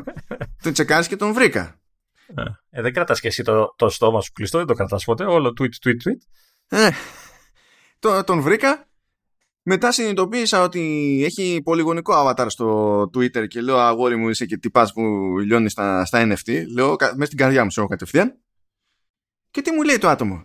Λέει ότι αυτό το κάνουμε, λέει, χρησιμοποιούμε ένα cookie δικό μας, το οποίο είναι, λέει, σε Google domain, είναι δικό μας, αλλά τεχνικώς, λέει, θεωρείται third party από τον browser και είναι το τάδε, λέει, domain, και το χρησιμοποιούμε αυτό για έξτρα ασφάλεια, ώστε να είμαστε, λέει, απόλυτα σίγουροι, ξέρω εγώ, ότι κατεβάζει αυτός που έχει δικαίωμα να κατεβάσει κτλ. Τώρα, το ότι εγώ ήμουνα σε Google Drive άλλου, είτε logged in, είτε logged out, και σε κάτι που μου είχε στείλει συγκεκριμένα για να το κατεβάσω με δικό του link, είναι ένα άλλο debate. Δεν κάθισα να το κάνω τόσο 9-9. Και γυρνάει και μου λέει, τέλος πάντων, ότι ξέρεις και καλά, αυτό είναι security feature. Ναι. Και λέω, δηλαδή, συγγνώμη, για να έχω εγώ έξτρα ασφάλεια στο Google Drive, μου λες εμένα ως χρήστη να πάω να επιτρέψω παντού τα third party cookies. Δηλαδή, για την ασφάλεια την έξτρα για την part σου, πρέπει να διαλύσω την ασφάλειά μου παντού. Ξεκλείδωσε λίγο την πόρτα να είσαι λίγο πιο ασφαλής, ξέρεις. Ναι. Άνοιξε ένα παράθυρο, σε παρακαλώ πολύ. Μπορεί να πει εκεί πέρα κάποια κακιά γλώσσα ότι, εντάξει, τέλος πάντων, μπορούσες να κάνεις μια εξαίρεση συγκεκριμένα για το domain του Google Drive, ξέρω εγώ. Εσύ μπορούσες, άλλος δεν μπορεί. Αυτό είναι το ένα. Αυτό είναι το ένα. Και το άλλο όμως, ακόμη και έτσι, γιατί πρέπει να επιτρέψω όλα τα third party cookies σε εκείνο το domain, από τη στιγμή που μου λες εσύ, αγαπητέ product manager, ότι είναι συγκεκριμένο το cookie στο τάδε domain. Το οποίο φυσικά δεν αναφέρεται στο μήνυμα που μου βγάζει το σύστημα εκείνη την ώρα. και μου πετάει ο τύπος και support document για το Google Drive που λέει κάπου, και καλά για να μου βοηθήσει, και λέει κάπου ότι αν δεν μπορείτε να κάνετε download, λέει, τότε ο administrator και καλά του συστήματός σας, ξέρω εγώ, ή εσείς, μπορεί να έχει ενεργοποιήσει τα third party cookies. Αυτό είναι. Δεν σου λέει καν τι να κάνεις κτλ. Και του λέω ναι, δεν είναι πολύ normal αυτό. Και γυρνάει και μου λέει, δηλαδή πραγματικά ήταν λες και διάβαζα τέτοιο. Ήταν κάποιο από βιβλίο. Ακολουθούσε βιβλίο από self-help συγκεκριμένα για product managers, δηλαδή μες στο μυαλό μου. Όπου σου γυρνάει τη συζήτηση και σου λέει τι θα πρότεινες για να γίνει καλύτερο. Ναι, εντάξει. Εκτιμούμε τα σχόλιά σας για τη βελτίωση των. Ναι, ναι, ναι. Λέω, μήπως το support document και μήπως το μήνυμα να μου έλεγες ακριβώς το cookie πρέπει να κάνω whitelist. Διότι το ζητούμενο, λες, σε τέτοιες περιπτώσεις είναι να μην χρειάζομαι τον product manager. Να μου πει τι να κάνω whitelist. Μετά δεν ξέρω, δεν ήθελε να συνεχίσει τη συζήτηση, δεν καταλαβαίνω γιατί. Γιατί ρε. Μάλλον είχε τελειώσει το βιβλίο που διάβαζε. Ρε πάνε καλά, ρε. Πάνε καλά, δηλαδή για να λειτουργήσει μια ιδέα δική τους στη μέση του πουθενά, η συμβουλή στο χρήστη είναι ενεργοποιήσει τα third party cookies. Πάνε καλά. Και μετά ξανακλείστα, ρε παιδάκι μου. Ναι, ναι, ναι, μάλλον, ναι. Πελάχιστηκε αποστολές. Και γι' αυτό λέω ότι. Αυτό που 500 φορές λέω, έχω κουραστεί να το λέω ότι παιδιά, ώρες, παρά είστε devs. Δηλαδή είσαι κάπου χαμένος εκεί στον κώδικα και στο προϊόν και τα λοιπά και λες ότι αυτό ιδανικά λειτουργεί έτσι και δεν δέχεσαι ότι κάποια στιγμή αυτό προσκούρει στην πραγματικότητα και κάπως πρέπει να σε απασχολήσει το θέμα. Ναι, και στο λένε και θίγεσαι και από πάνω, εντάξει. Εν τω μεταξύ ναι, έχει αποδεχτεί και Google ότι θα κόψει, λέει, τα third party cookies και από Chrome και τα λοιπά και τα τελευταία 2 χρόνια παίρνει και από 1 χρόνο παράταση αυτό το σύστημα. Αφού ξέρουμε ότι μας δουλεύεις. Δηλαδή, τι πετάγεις και μου πετάς και το support document που στην ουσία δεν λέει τίποτα. Και θέλεις εγώ μετά να σου προτείνω ότι είναι καλύτερο. Εντάξει τώρα. Αν είναι έτσι, να γίνεις εσύ product manager. Δηλαδή, κατέβα από εκεί που είσαι εσύ που δεν ξέρεις πώς να το κάνεις καλύτερο. Να μπει κανένας που να ξέρει. Εγώ τώρα μπροστά σε αυτόν δεν έχω τίποτα απογνώσεις. Αλλά το θέμα είναι νοοτροπία. Το θέμα είναι, δεν είναι σοβαρή απάντηση αυτή τώρα. Δεν είναι καν σοβαρή συμβουλή, δεν είναι σοβαρά το support document, δεν είναι σοβαρή αυτή η στάση. Δηλαδή δεν μπορεί η απάντηση δηλαδή, στην ενόχλησή μου για το ότι περιμένει κάποιος να ανοίξω τρύπες στο σύστημά μου μέσω του browser, να ανοίξω περισσότερες τρύπες. Η απάντηση να είναι ναι, αλλά το κάνουμε για αυξημένη ασφάλεια στο Google Drive. Βρες τρόπο να το κάνεις αλλιώς, τι με νοιάζει εμένα. Εσύ τα παίρνεις τα λεφτά κι εγώ. Και μέχρι πρότινος δεν αποτύχανε η φάση. Τώρα αρχίζει και αποτυγχάνει. Γιατί άραγε. Μήπως επειδή όλοι οι browsers έχουν αποφασίσει ότι θα κόβουμε όσα περισσότερα third party cookies γίνεται. Θα τα βάζουμε σε δικό τους instance, σε δικό τους sandbox και αντιγιά. Αλλά όχι, Google θέλει 2, 3, 4, 5, 6, 15 χρονάκια. Γιατί πώς θα βγει η διαφήμιση μετά. Είμαστε σε μεταβατικά στάδια, εντάξει. Ναι, εντάξει, είναι σαν αυτό το ότι σε όλη τη διαφημιστική της αλυσίδα, κάθε στάδιο, δηλαδή της ανήκει. Και αυτό ήταν φωσφανάρι ότι ήταν παράνομο. Και τώρα που ανοίξανε οι σχετικές έρευνες, ειδικά στην Ευρώπη, είπε ότι εντάξει, να κάνω μια πρόταση, να τα χωρίσω αυτά. Σόπα. Απίστευτο. Να σου πω, θα γυρίσουμε στην Apple τώρα σαν podcast κομμαντοές ή θα συνεχίσουμε με Google. Να το πούμε αλλιώς δηλαδή, τέλος πάντων. Όχι, εντάξει, θα γυρίσουμε σε Apple. Πολύ Google σε αυτό το Apple podcast. Εντάξει, θα κοροϊδέψω και την Apple. Χαλάρωσε, λοιπόν. Παιδιά, πήγε πίσω, είπαμε, το λαντσάρισμα του iPad OS. Φαίνεται το μεγαλύτερο ζήτημα να είναι το πόσο μπαγκάρει γενικά το Stage Manager, που μπαγκάρει περισσότερο από ό,τι μπαγκάρει στο Mac. Έτσι είναι ακόμη πιο αυτό. Αλλά τέλος πάντων, όποια κάνει η κατάληξη, έστειλε μια δήλωση πρώτα στο TechCrunch η Apple σχετικά με την καθυστέρηση αυτή. Και ακούστε, παιδιά, διατύπωση. Είναι τραβά στα μαλλιά σου, είναι το PR. Δηλαδή, μη μιλούσες. Καλύτερα, μη μιλούσες. Λέει, this is an especially big year for iPad OS, as its own platform with features specifically designed for iPad. We have the flexibility to deliver iPad OS on its own schedule. Είμαι η εταιρεία που φτιάχνει το λειτουργικό και σας λέω ότι ειδικά φέτος έχω την ευελιξία να βγάλω το προϊόν μου όποτε θέλω. Αυτό. This fall, iPad OS will ship after iOS as version 16.1 είναι free software update. Φυσικά δεν ασχολούμαστε καθόλου με τις ασυμβατότητες που θα προκύψουν σε διάφορα άλλα σημεία. Σε θέματα, ξέρω εγώ, όπως τα notes, τα reminders, θα χάσουμε λίγο την μπάλα εκεί. Ή το collaboration, ή τη φάση με το messaging και τα editing, τα messages και το τέτοιο. Πολλά συστήματα μέχρι να ναι.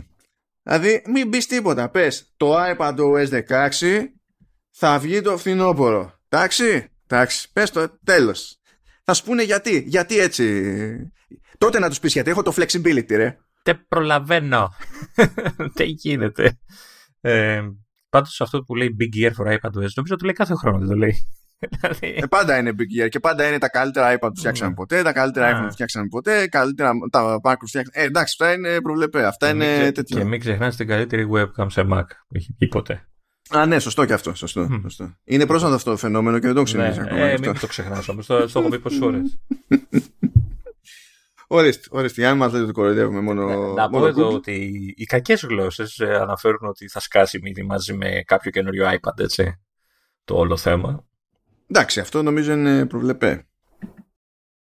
Όπως αντίστοιχα, συνήθως όταν βγαίνει νέο iOS, με νέα μεγάλη έκδοση του iOS, αλλά και ενδιάμεση, γιατί καμιά φορά είναι που βγάζει κανένα χρώμα, βγάζει κανένα εσύ, ξέρω εγώ, στο ενδιάμεσο κτλ. Συνήθως το τελευταίο μοντέλο απαιτεί και την πιο πρόσφατη έκδοση. Οπότε τώρα θα βγάλει τα τηλέφωνα. Γενικά το iOS 16 έχει πάει πάρα πολύ καλά στις beta. Δεν είναι, δηλαδή είναι ok. Ναι, και μόλις είπαμε το release θα είναι όλο διαλυμένο. Εντάξει, δεν το έχουμε πάθει μωρέ έτσι ποτέ. Ναι, ποτέ. Δεν το έχουμε πάθει έτσι. Το χειρότερο που έχουμε πάθει είναι με το iOS 13, που ήταν σμπαράλια, βγήκε κανονικό release σμπαράλια και πήρε 2 μήνες να σταματήσει να είναι προφανώς σμπαράλια. Δηλαδή συνεχιζόταν η beta στο κανονικό release όμως. Δεν υπήρχε πρόβλημα. Θυμάμαι περιπτώσεις που δούλευαν πράγματα στην beta που βγήκαν στο release και δεν δούλευαν, ας πούμε, είχαν φάει σκάλωμα. Παιδί μου, αυτό θα ήταν όμως κάτι υψηλό, όχι γενικευμένο. Είναι άλλο το να σκαλώσεις κάτι επειδή τελευταία στιγμή έγινε κάποιο commit που ήταν μπούρδα. Α, το iOS 13, ας πούμε, ήταν φάση, πώς να σου πω, έπαιρνες mail, εμφανίζονταν οι τίτλοι των mail, έμπαινες μέσα, ήταν κενά. Εντάξει, ήταν αναμενόμενο, έτσι, 13 τώρα. Ναι, ορίστε. Κοροϊδέψαμε λίγο και την Apple. Ορίστε, προσπαθούμε να κρατήσουμε ισορροπίες. Και τώρα μπορούμε να κοροϊδέψουμε τους εαυτούς μας, διότι έσκασε, παιδιά, για το χαβαλέ ένα σαϊτάκι που έχει διάφορα κομμάτια και μας αφήνει να τα συνδυάσουμε για να σχεδιάσουμε, λέει, το δικό μας iPhone. Θέλω να πιστεύω εικονικά, έτσι. Δεν θέλω να το αστυνομοσαΐνει iPhone με ανεμιστήρες και χερόδες. Μπορούμε να διαλέξουμε κομμάτια και στο τέλος έχει ένα κουμπάκι που είναι present, όπου σκάει, ξέρω εγώ, μακέτα. Μπορούμε να το κάνουμε και share στα social και έχει και quota τον Tim Cook, που είναι κλασικά το καλύτερο iPhone που φτιάξαν ποτέ και τέτοια. Λοιπόν, θέλω να σας πω ότι έχει ένα, δηλαδή το βασικό είναι ένα πράγμα flat, με ατσάλι γύρω-γύρω, γυαλί πίσω και οθόνη μπροστά και δεν έχει τίποτα, κανένα άλλο στοιχείο. Αυτό είναι το όνειρο του Johnny Ive, να το ξέρετε.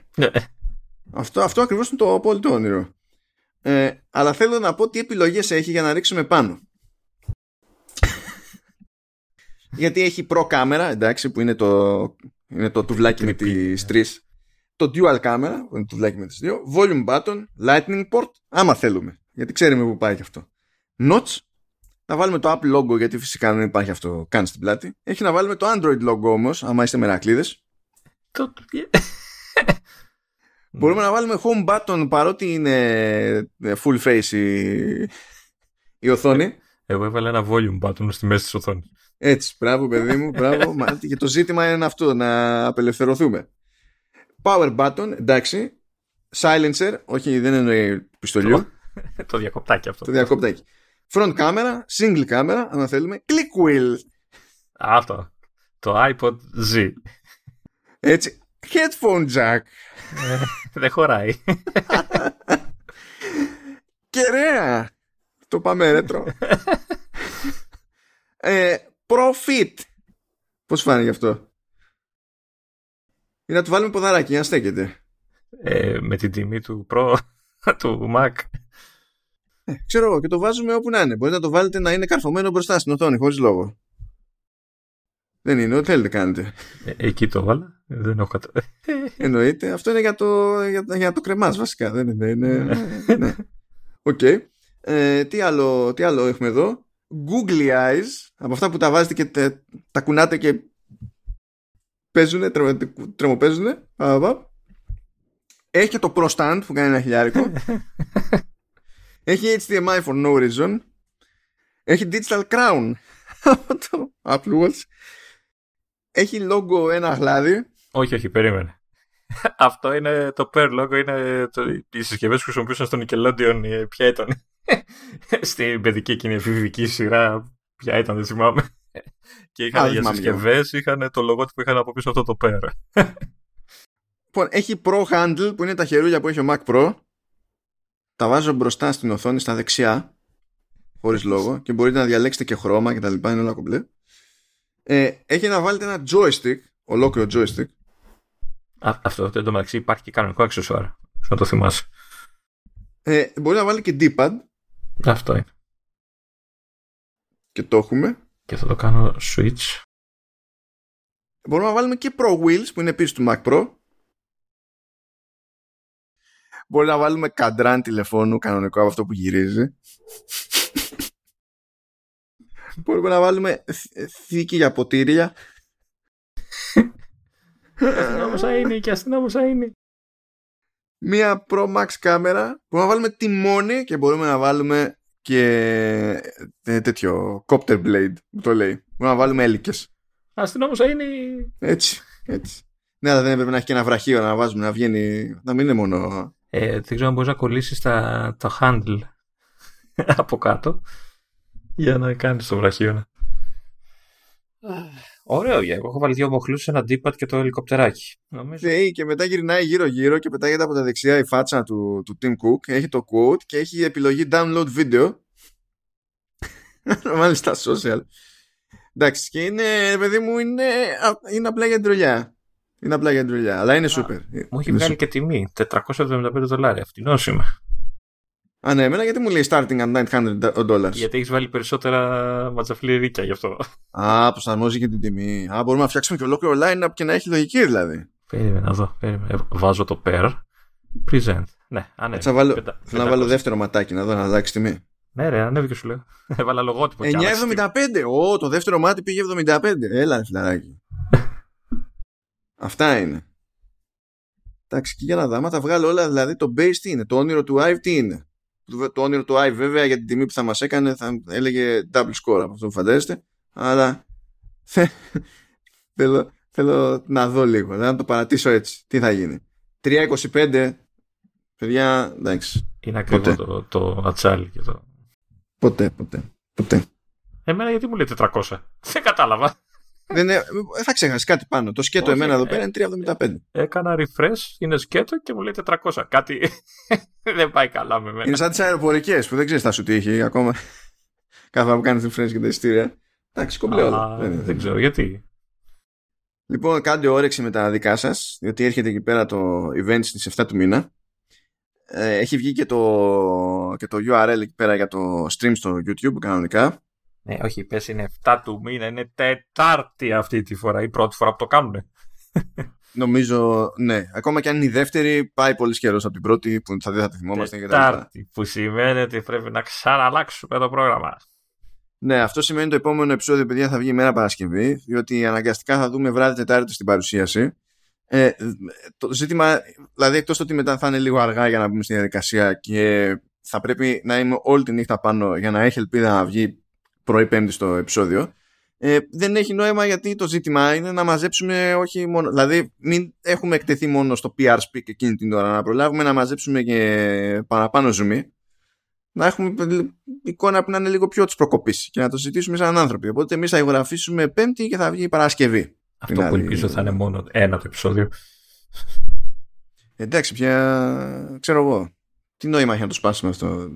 Το πιστεύω. Όχι εμείς, αλλά μέχρι την επόμενη εβδομάδα που θα γράψουμε θα έχουν βγει άλλα 1000 πράγματα. Εντάξει. Τώρα παίζει ένας χαμούλης εδώ με φημολογίες τελευταία στιγμή που έχουν πλάκα, διότι βγαίνει ένας και λέει για να σταθεί η φημολογούμενη αυξημένη τιμή στα Pro ειδικά, θα ξεκινάνε με 256 αποθηκευτικό χώρο αντί για 128. Πετάγεται άλλος και λέει όχι, θα μείνουμε στα 128. Ξαναπετάγεται άλλος, τελικά όχι, τώρα ξαναπιστεύω ότι θα είναι 256. Χαμός. Παίζουν διαφωνίες με τα χρώματα, θα υπάρχει αυτό το χρώμα, δεν θα υπάρχει αυτό το χρώμα. Πεταχτήκανε για το φημολογούμενο Watch Pro, όπως και αν λέγεται αυτό το πράγμα, ότι δεν θα είναι συμβατό με τα λουράκια των άλλων. Μετά λέει όχι, τελικά θα είναι συμβατό με τα λουράκια των άλλων.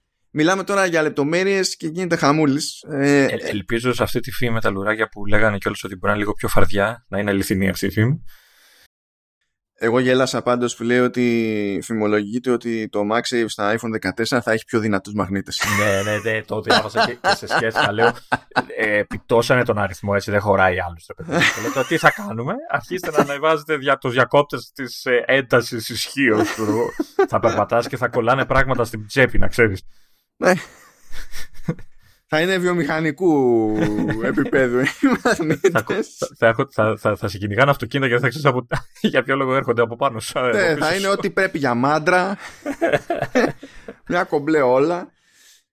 Βασικά το μόνο που έχω να πω τώρα για όλα αυτά τα μικρά που πραγματικά δεν αξίζει να καθόμαστε να τα κάνουμε γενιά τώρα. Αυτό που βλέπω τις τελευταίες μέρες είναι ότι οποιαδήποτε έξτρα πληροφορία, φημολογία πετάγεται, τείνει να είναι σχεδόν αποκλειστικά για τα Pro και όχι για τα απλά.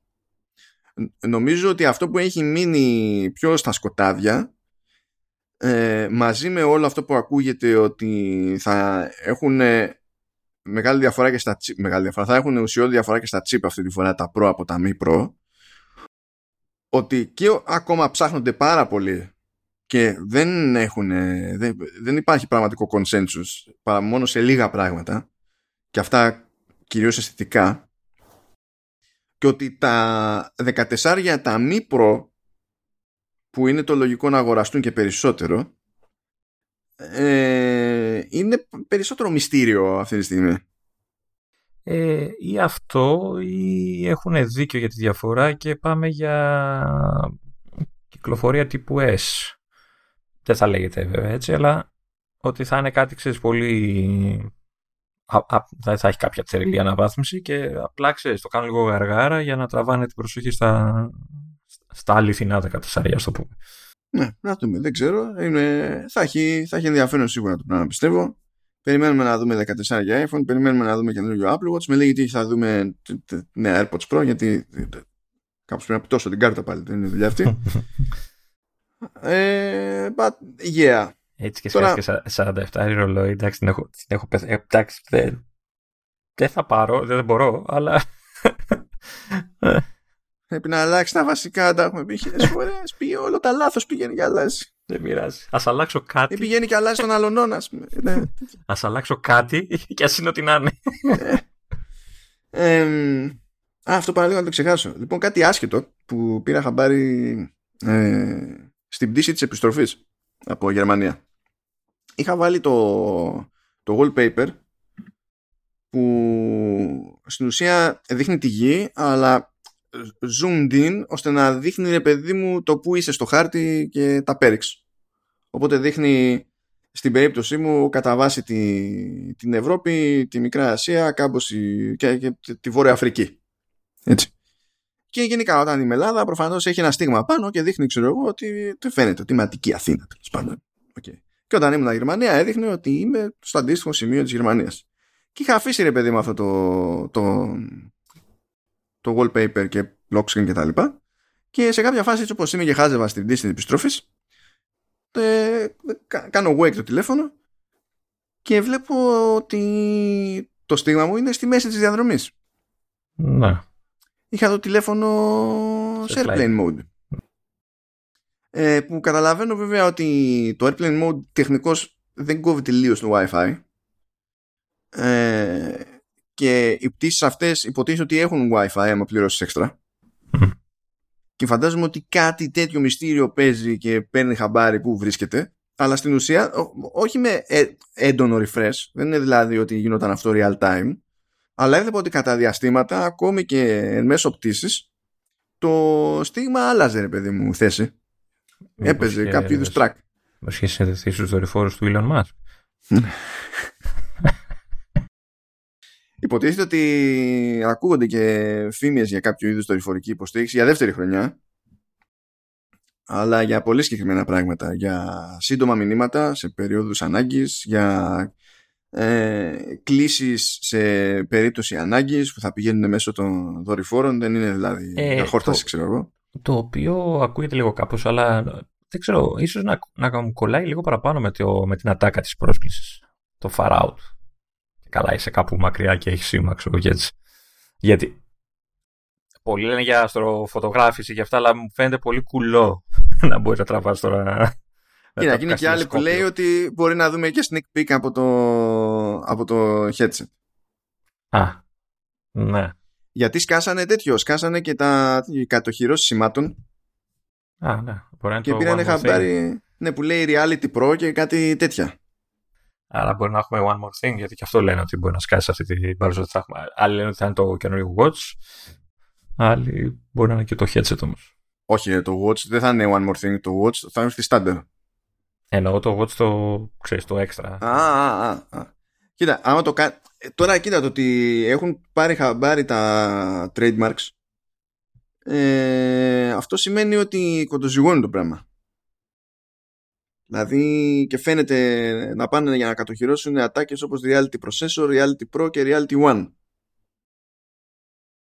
Τώρα αυτό δεν σημαίνει ότι θα χρησιμοποιηθούν όλα αυτά, έτσι, μπορεί κάποια να είναι και παραπλανητικά, αλλά το timing αυτών των filings είναι πάντα ένδειξη, διότι η εταιρεία ακριβώς για λόγους μυστικότητας αποφεύγει να τα κάνει αυτά τόσο νωρίς σε χώρες και μέρη όπου δημοσιεύονται, γιατί μπορεί κάποιος να τα ψάξει, ρε παιδί μου, πιο εύκολα και τέτοια. Οπότε... Και η αλήθεια είναι ότι αν όντως υπάρξει one more thing, πιο πολύ κολλάει στο headset που είναι ένα άλλο καινούριο προϊόν κτλ. Παρά στο ρολόι που είναι απλά μια εξέλιξη του προϊόντος. Ναι, γενικά αν κάτι αυτό και είναι one more thing και εμείς πρέπει να γράψουμε σοβαρά επεισόδια, το επεισόδιο το έχουμε χάσει το.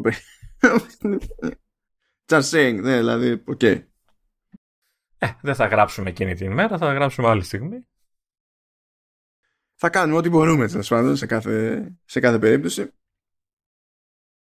Και that's pretty much it. Εντάξει, είμαστε πως το λένε light σχετικά. Κατά με δυνάμεις για την άλλη εβδομάδα. Ναι, γιατί εντάξει είναι και η περίοδος που δεν κυκλοφορούν πολλά πράγματα. Όλοι περιμένουν τι θα δούμε. Και χρειάζομαι και ανάρρωση, παιδιά, κάηκα. Ειδικά την ημέρα της επιστροφής κάηκα. Κάηκα τελείως. Δηλαδή σηκώθηκα 9 παρά. Δηλαδή αν εξαιρέσεις το τι έφαγα πρωινό, ήμουν σε διαδρομή προς αεροδρόμιο, αναμονή για πτήση που καθυστέρησε, πτήση Ελβενιζέλο, στη διαδρομή προς τα πίσω, έφτασα στην ουσία 7,5 ώρα το βράδυ στο σπίτι μου για να ασχοληθώ έτσι όπως τα έφεραν τα πράγματα με μοντάζ που και αυτό πήγε εξ αναβολής γιατί έτυχε και τη μια και αφού την πάτησα από την πάτησα έτσι από την άποψη ότι γυρνούσα και με τη μία έπρεπε να κάνω δουλειά. Απλά τη συνδύασα και με άλλη δουλειά και τελείωσα 4 ώρα το ξημέρωμα και μετά όχι ήμουνα γκολ, ήμουνα τίποτα, δεν. Ήμουνα primordial soup. Δεν υπήρχα. Και απλά για τον εκνευρισμό, άκου Λεωνίδα, η δουλειά τελείωσε όντως στις 3. Ναι. Αλλά λέω ότι τελείωσε 4. Γιατί το λέω αυτό, διότι για κάποιο λόγο το administration του Χαφτούν δεν γούσταρε να κάνω upload το τελικό αρχείο και έπρεπε να προσπαθώ για μία ώρα. Δεν φτάνει που είσαι μπαράλια, να σου πει όχι, νόμιζα τελείωσες. Όχι, έχουμε κι άλλη έκπληξη για σένα. Είσαι για άλλη μια φορά, γιατί εσύ το παρουσιάζεις ότι είναι κάτι μοναδικό, αλλά... Για μένα είναι κάτι συνηθισμένο να το ακούω από σένα αυτό. Το ότι παίζει καντεμιά, ναι, εντάξει. Όχι, ναι, καντεμιά, κούραση, κάψιμο. Αν δεν παίξουν αυτά κάποια στιγμή, δεν θα σε αναγνωρίσω, δεν θα ξέρω με ποιον μιλάω. Τώρα, παιδιά, αλήθεια ήταν να γράψουμε Σάββατο vertical, Σάββατο πρωί. Και Σάββατο πρωί κλατάρει το λάπτοπ του Ηλία. Και Κυριακή ήταν να γραφτεί oversteer και να το μοντάρω εγώ το βράδυ. Και κλάτρε το headset της Μαρίλης που είναι co-host με τον Δημήτρη, τον Πίζα, στο Oversteer που λένε και για Φόρμουλα 1. Άρα ήταν Κυριακή, δεν μπορούσαν να κάνουν κάτι και περιμένουν. Δηλαδή πρέπει να έρθει Δευτέρα για να αγοράσει headset για να γράψουν Δεν θα γίνει. Δηλαδή απανωτά όλοι παθαίνουν ζημιά, ξέρω. Μετά ποιο σειρά έχω εγώ? Pretty please no. Δηλαδή όχι. Τυπά ξύλο πανάφερας. Δεν θα χτυπήσω το αξύλο γιατί θα ακούσω το μικρόφωνο. Αλλά τέλος πάντων φανταστείτε ότι χτυπάω ξύλο. Αυτό. Οκ. Είπα. Έλα, κλείσε πριν προλάβει να κάνει το οτιδήποτε. Ναι. Αυτά, αγαπητοί, θα κάνετε μια ημέρα υπομονή παραπάνω την επόμενη φορά για να ρουφήξουμε την πληροφορία και να καταρρεύσουμε ψυχολογικά παρέα.